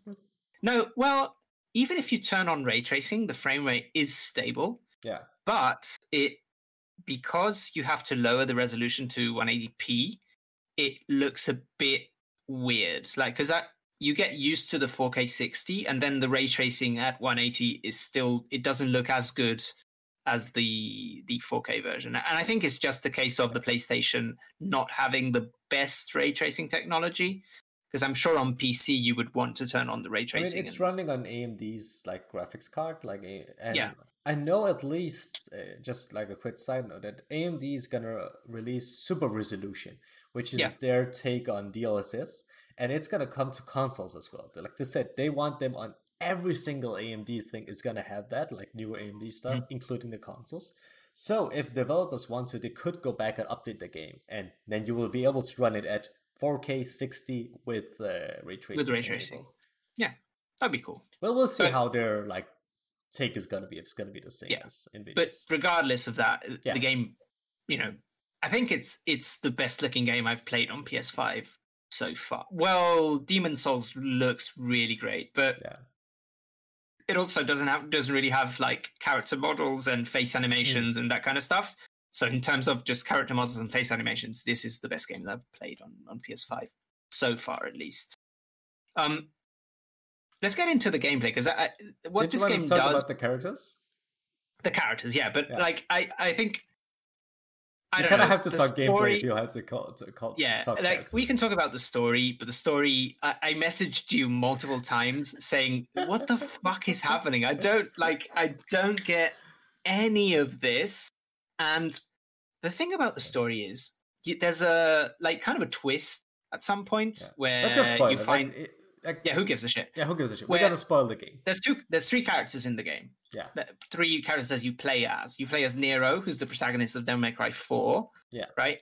And then you play as Dante, obviously the protagonist of the first three Devil May Cry games, and you also play as this character V, who's just like edgier Kylo Ren, um, who who reads who reads poetry and has black tattoos and yeah, whatever. And they all have different gameplay styles, which we'll, which we'll get to. But story wise, you you kind of you're told, oh, there's this giant tree that's sprouting from the ground, and this this demon is doing it. Uh, just go destroy it. Yeah. and that's the story. That's all you get. Yeah. But within that, there's so much like there's so many characters that just kind of are there, and Like- you don't know who they are. Like there's a Like, lady especially called Lady. V. There's a lady called Lady, because of course. Then there's Trish, but you Yeah. know uh, that I can understand. They're, they're characters from the previous games, so I haven't played the previous games, so it's fair that I don't know much about them. But V is one of the three protagonists, and there's no he doesn't get an introduction at all until like ten hours into the game, and he's just there, and you're just oh, uh, I guess we're fighting together. yeah. And nobody That's it. questions this dude who Yeah. has what is it a black like a demon panther, a demon hawk, and he can turn into then he Yeah. gets white hair, goes Super Saiyan mode, and Yeah. gets a big golem thing. And Golem, nobody, yeah. and nobody's just- asking any Sure, questions. we'll It's fight like, together. he's like he's on our side. It's good. It's all good. sure. but so, and then you find out that he was like the human part of Vergil, who's Dante's brother, and he wanted to eliminate his human part because his demon part was stronger, and he could finally be strong enough to defeat Dante once and for all. It, Yeah. it's ridiculous. It doesn't make any sense, Yeah. but it- it's kind of just that Urizen, the demon that you fight in the beginning Yeah. and the end of the game, is actually Vergil all along. yeah, is actually his demon part. Did you know that if you can beat Vergil in the very first level as Nero, the game just ends? That's that's cool. Yeah, That's there's a trophy for that as well. Like if you can beat them there, it just goes Yeah. into a credit sequence, and it's like, and then and then just like uh, text appears, and Nero defeated the demon, and they all have lived happily ever after. this was the story, it- or something like that. Like just something But it's stupid. like it's, it's basically impossible though, right? On a oh, I first did it. playthrough. No, on the first playthrough, it's impossible. You can do it on the Right. second when you go. And you uh, plus. Yeah, yeah, I did it. It was still very difficult, but I did it, and Yeah. I was like, okay, I Cool. guess uh, I got the secret ending. I guess I got I beat the game. I beat the game Uh, again. bye. but yeah. So so again, the story is absolute horseshit, but it's fun. Like because Yeah. the cutscenes are are fun. Like they they have these crazy over the top cutscenes with ridiculous slow mo, and they're really well choreographed, and and they look great. So it's kind of it's very stupid, but but in a fun way, and it kind of drives you forward for the main point of the game, which is Here you of go. We're gonna talk about like speaking of like Devil May Cry's cutscenes. Devil May Cry Five specific. I got I got it for my birthday when I turned Yeah. uh, 28, 29? Mm. Who cares? I got older. I got yeah yeah, and when I got it uh, for my birthday, I got the deluxe edition of the game, and the deluxe edition Mm. includes uh, the what was it called? The behind the scene cutscenes. Have you seen this shit, Hugo? No. if okay, we're gonna watch it like uh, on stream after we finished recording the podcast. We're gonna watch this Okay. shit together. I'm gonna look it up on YouTube. But basically, it's these cutscenes behind the scenes how they did it, and they're just like. It's just like a bunch of Japanese dudes running around with action figures. and so like when they're doing like actions and, and they're doing like uh, sound effects with the mouth like whoosh to show like what the idea is and then suddenly like nero shows up and this is this one dude with bleached hair who just stands there and, and then he says nero's lines and then the demons it's just a dude going like this answering him and you can turn this on so when you're playing the game, whenever there's a cutscene, it's these cutscenes that turn up instead of the actual cutscenes, and that's in the game. Fuck, that sounds brilliant. And it's so good. It's so freaking funny. Like I turned it on, I just like I had to turn it off quickly again. I was like, I can't Yeah. take this. Like even though I Yeah. had seen the cutscene, I was like, this is just too insane. Like I can't watch it. But yeah, it's part of the deluxe version of the game, so it's probably in the special edition It, well. it should be, yeah. I just didn't Yeah. know, but I'll, I'll look into it for sure. So three characters. Um, we have Nero, Yep. V, Dante, and in the special edition we have Vergil as well. Yes. Uh, I want you to like run us through run us through all four characters and Mhm. uh, the gameplay mechanics, and I'll just chime in because uh, I haven't Okay, heard so- the special edition, of course, so I can't speak to Vergil, but Yeah, I've only played like a few hours as Vergil because Yeah. you you you got, you have him unlocked from the beginning, Yeah, but the way it works is that basically you just play the same levels, but Mm. in all the levels you play as Vergil.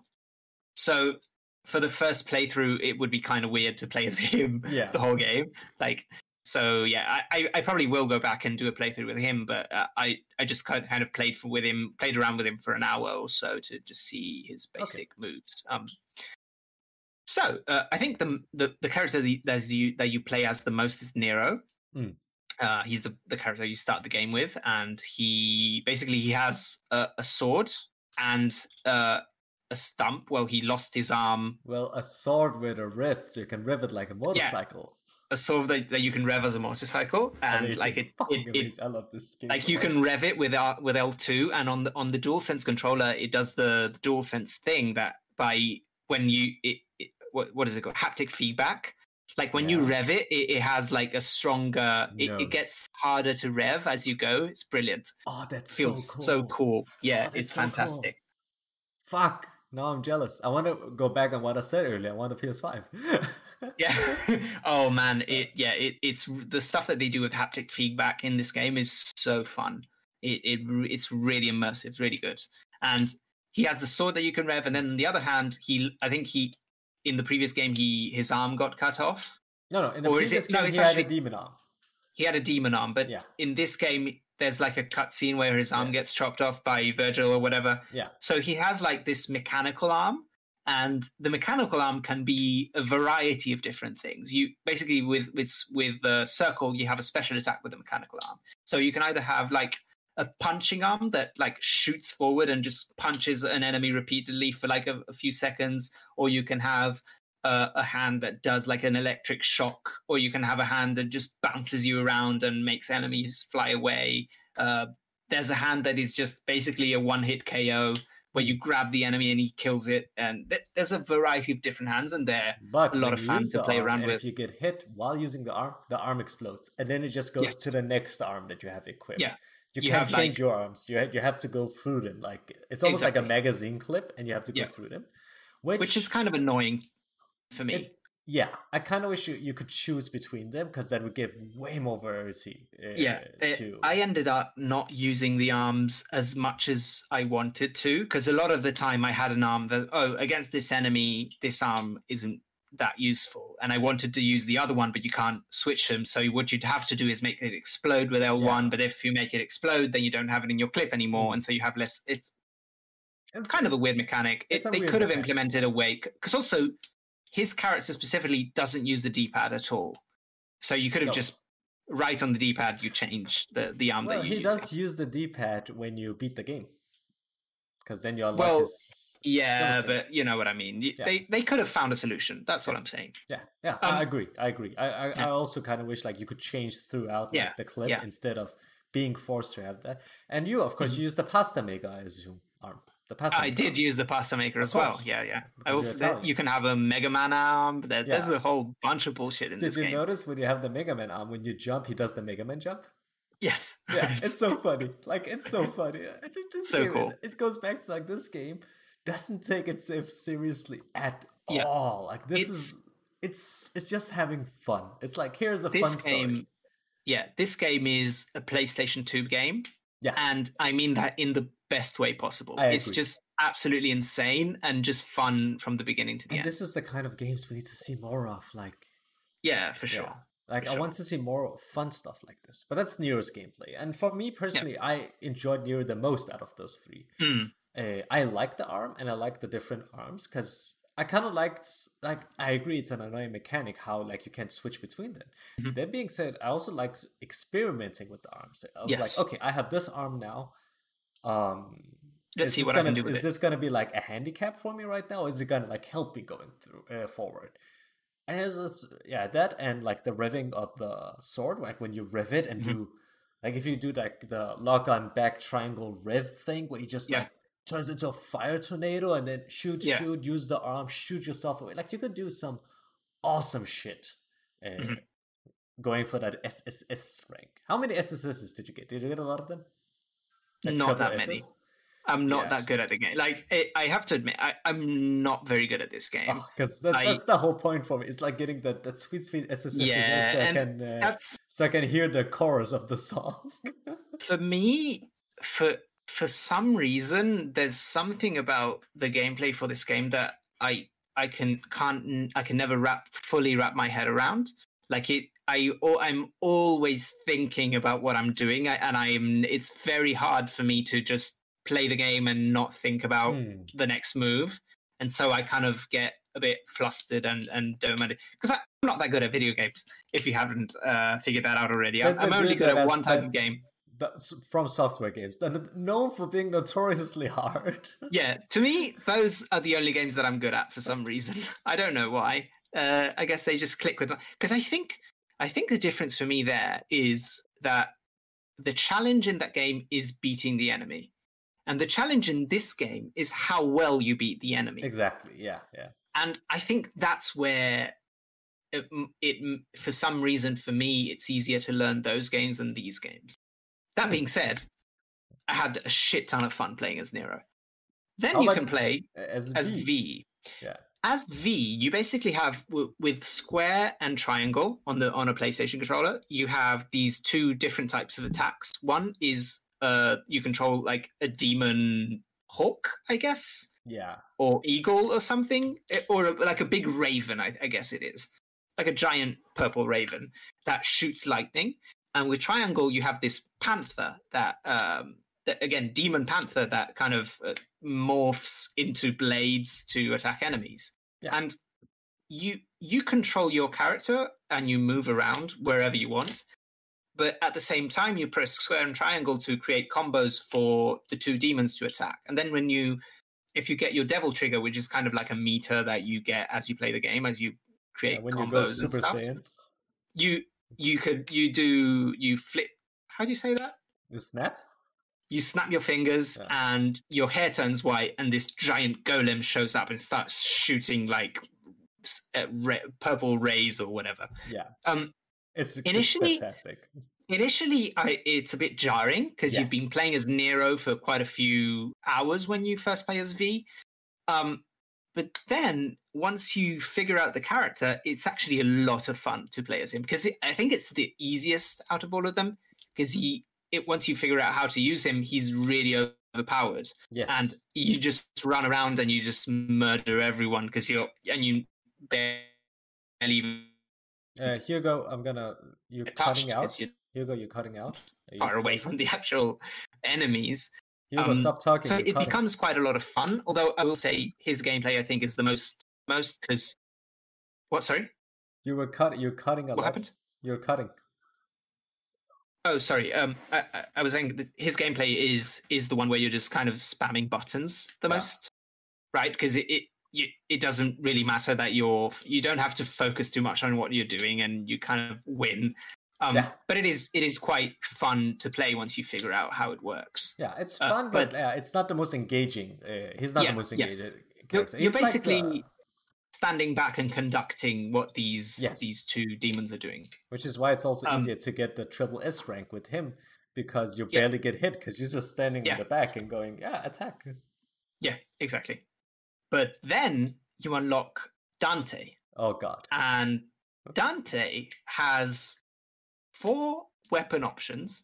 He can turn Four into a demon, Four melee four weapons. melee weapon four, options, uh, four ranged. four ranged weapons. He can turn into a demon in two different ways, Yes, and he has four different fighting styles as well. and has four different fighting styles. Although I only ever used two of them. Which ones did you use? I used uh, Swordmaster, which is like Yeah. the one that has like a, an extra different melee melee 'Cause attack with, each one with changes circle. the circle button. Exactly. yeah. The circle button with Swordmaster was uh, another melee attack, and I was like, yeah, that's the one that I'm going to use the most. And then there's the Trickster mode, which is the one that gives you a dodge button, which, Which is, what I you wanted. all Yeah. So yeah, Yeah. those are the two that I definitely used uh, the most. Because because because uh, here's the thing about this game again i i i could never quite figure out what you're supposed to do with the guns i don't get it because you don't really do a lot of damage what want me to explain it? yes You use it to juggle. So mostly use it to get Okay. them extra points. Like for example, if one is in there, you can shoot, juggle, and like uh, close some distance, for example, and then use like Mhm. your back triangle to get up to them. Yeah. And you can also use like to keep them in the air just longer and ver- and make create some variety in your co- uh, in your combos. So that's like one Yeah. of the re- ways you can get your combo up. So it's mostly for that. Is Mhm. why you use like your ranged. Uh, but again since my brain is more wired with trying to defeat the enemy and not how. I- Uh, exactly. I go for the most efficient way, which is by using melee attacks. So a lot of the time I was using melee the most, and then sometimes mm. I was shooting. But it, like, I could never get into into my head. Oh, I'm I should shoot because I I need to keep the combo. It's just something that was hard for me to get through. But again, didn't yeah. really affect the way me, I felt about also, the game. Just remember, like for me, uh, I've played Devil May Cry three. I've played Devil May Cry yeah. four. I played DMC yeah. Devil May Cry, and now mm. this. Uh, I haven't played. I, I played a bit of the first game. Never touched the second because I've heard that the second one is like trash. Apparently, like people mm-hmm. hate mm-hmm. the second game so yeah. much so it's like it's like it's been decanonized from the story. Like they don't reference the second wow. game at all. it's to that degree. Nobody likes the second game, not even Capcom.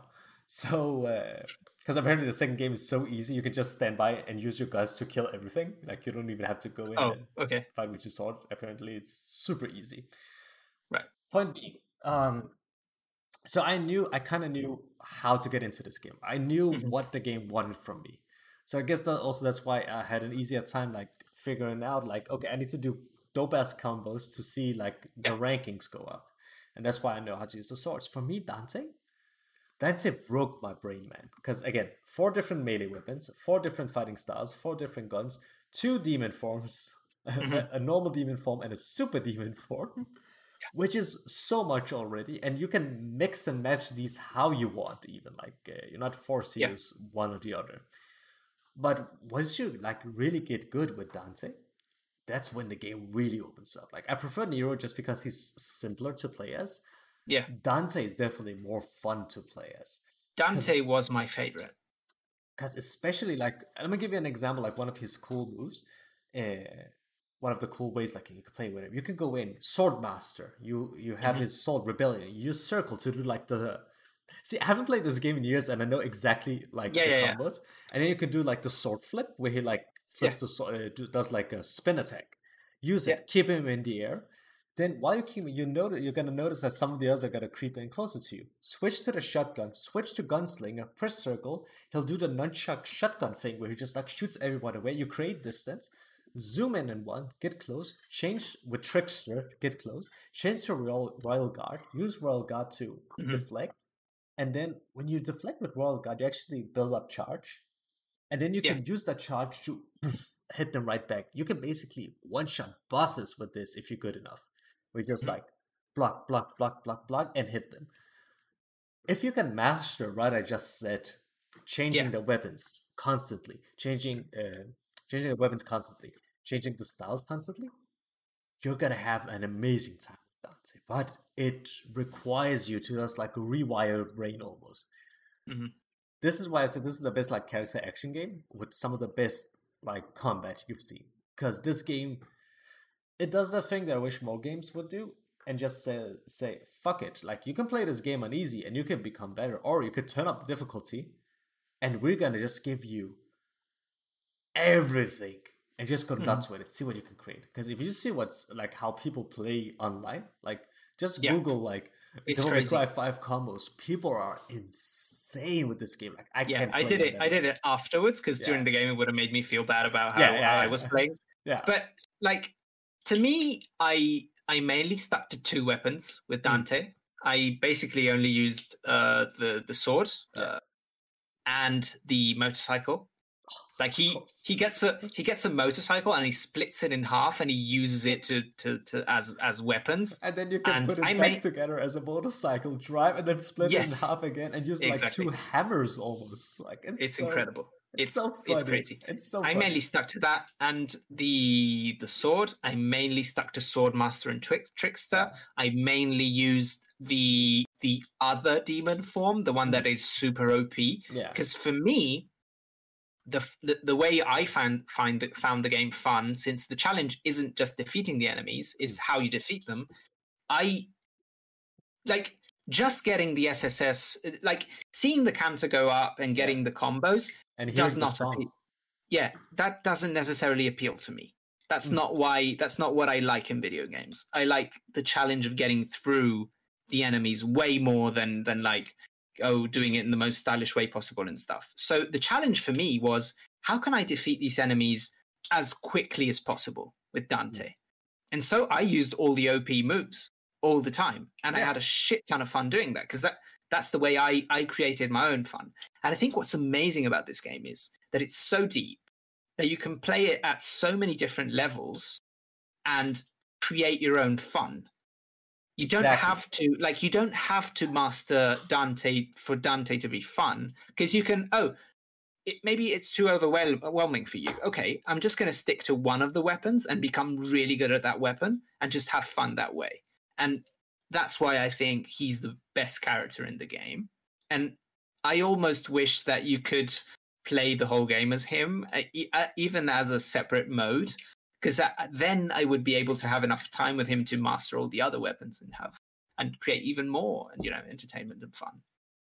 Okay, we've talked about the characters. Um, I guess I could talk about Vergil very quickly, but Vergil basically he has a katana, and he's the most technical. He only has that one weapon, but at least the beginning. But he's at least from the beginning, he felt like the most technical character in the game.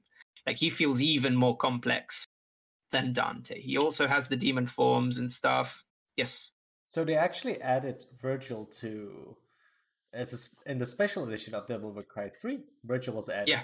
I didn't play the special edition. I played the normal Devil May Cry 3. Yeah. In DMC Devil May Cry. No, sorry, the special yeah. edition of Devil May Cry 4. Devil May Cry 4. version. Yes. I played the normal Devil May Cry 4. and DMC Devil May Cry, they added him as DLC. I did not yeah. play the DLC. So I've never actually got around because I always played like the original version of Devil May Cry. I never played by the special mm-hmm. edition.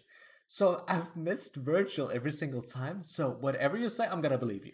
You can tell me yeah, he's, he's shit, and I'll be like, yeah, he is. You no, can say he's technical. No, yes, it feels it feels like he's the character that you could master and do some really crazy moves. Like there's a there's one of the devil triggers is that you summon V because it's part of you. Oh yeah. And yeah. V summons the monsters, and then you're fighting, and at the same time there's V with the monsters fighting with you. It's it's no way. fucking amazing. That's yeah, amazing. It's crazy.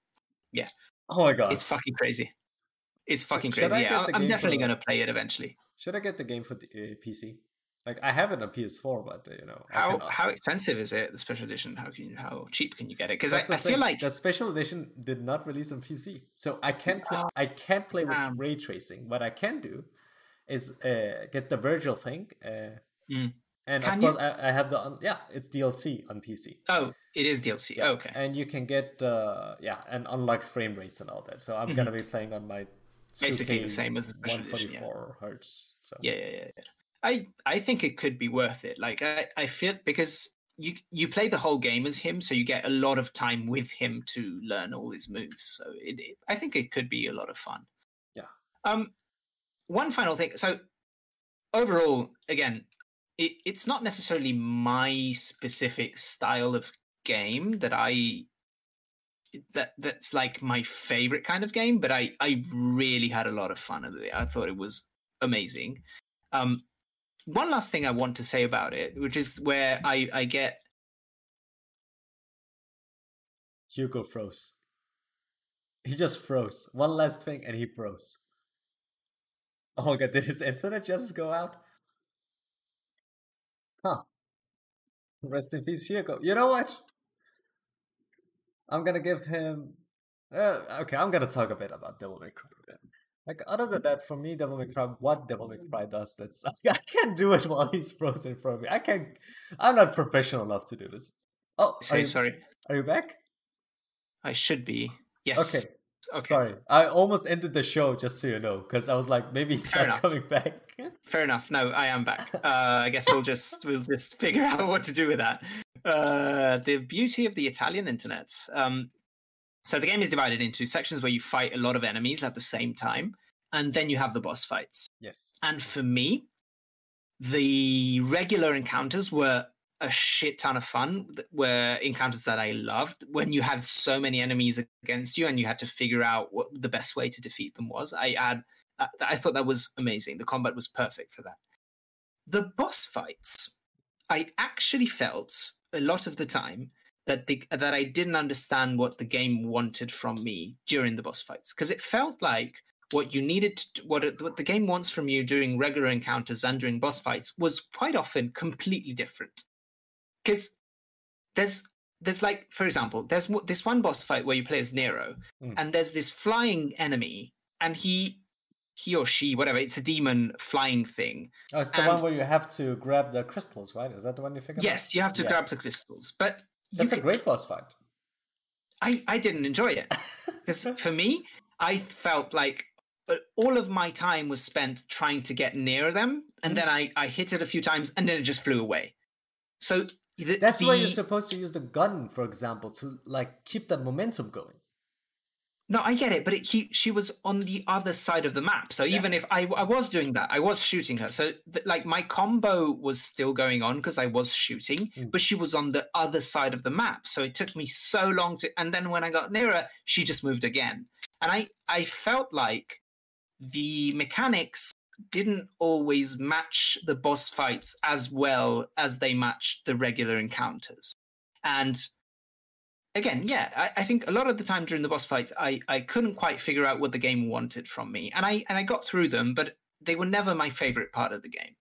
Like I kind of felt, I kind of felt frustrated a lot of the time during the boss fights because I, I just didn't understand what the game wanted from me, and I felt like it was asking me to do stuff completely differently from what I had been doing the whole rest of the game.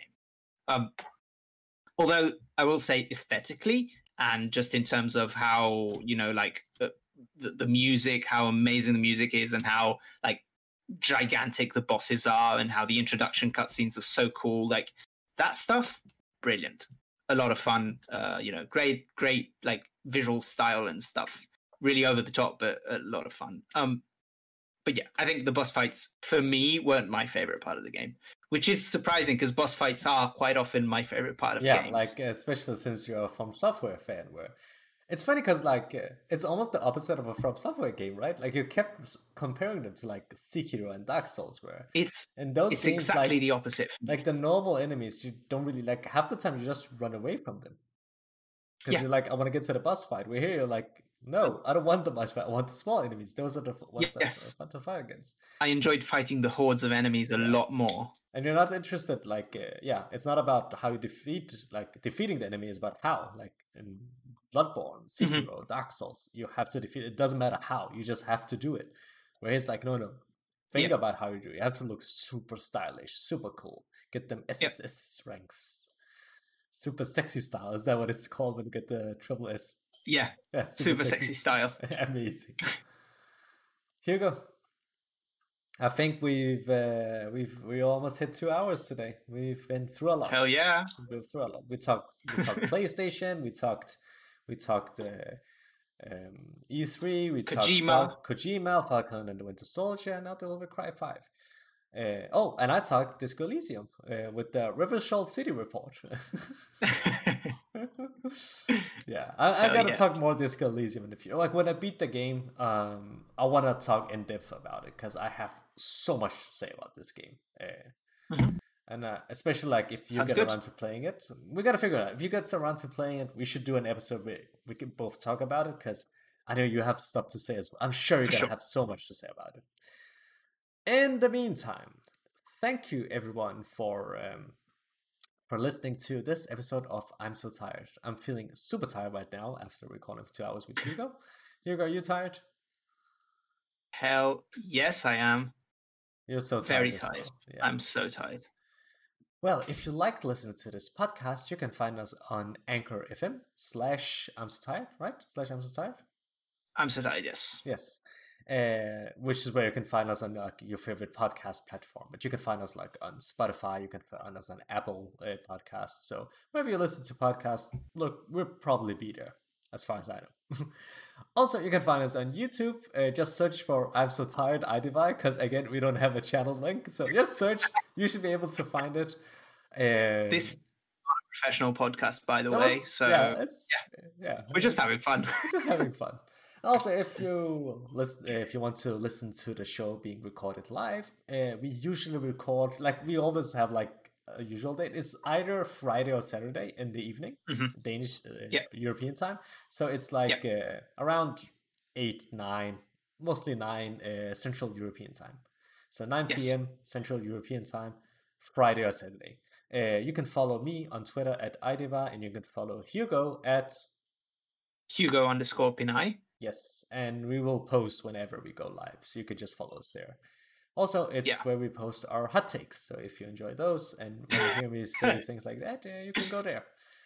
Thank you so sure. much for listening. Thank you so much for watching. And until next time, get some sleep because I'm so tired, man. See you. Uh, yeah. Say together. I'm so tired. I'm so tired.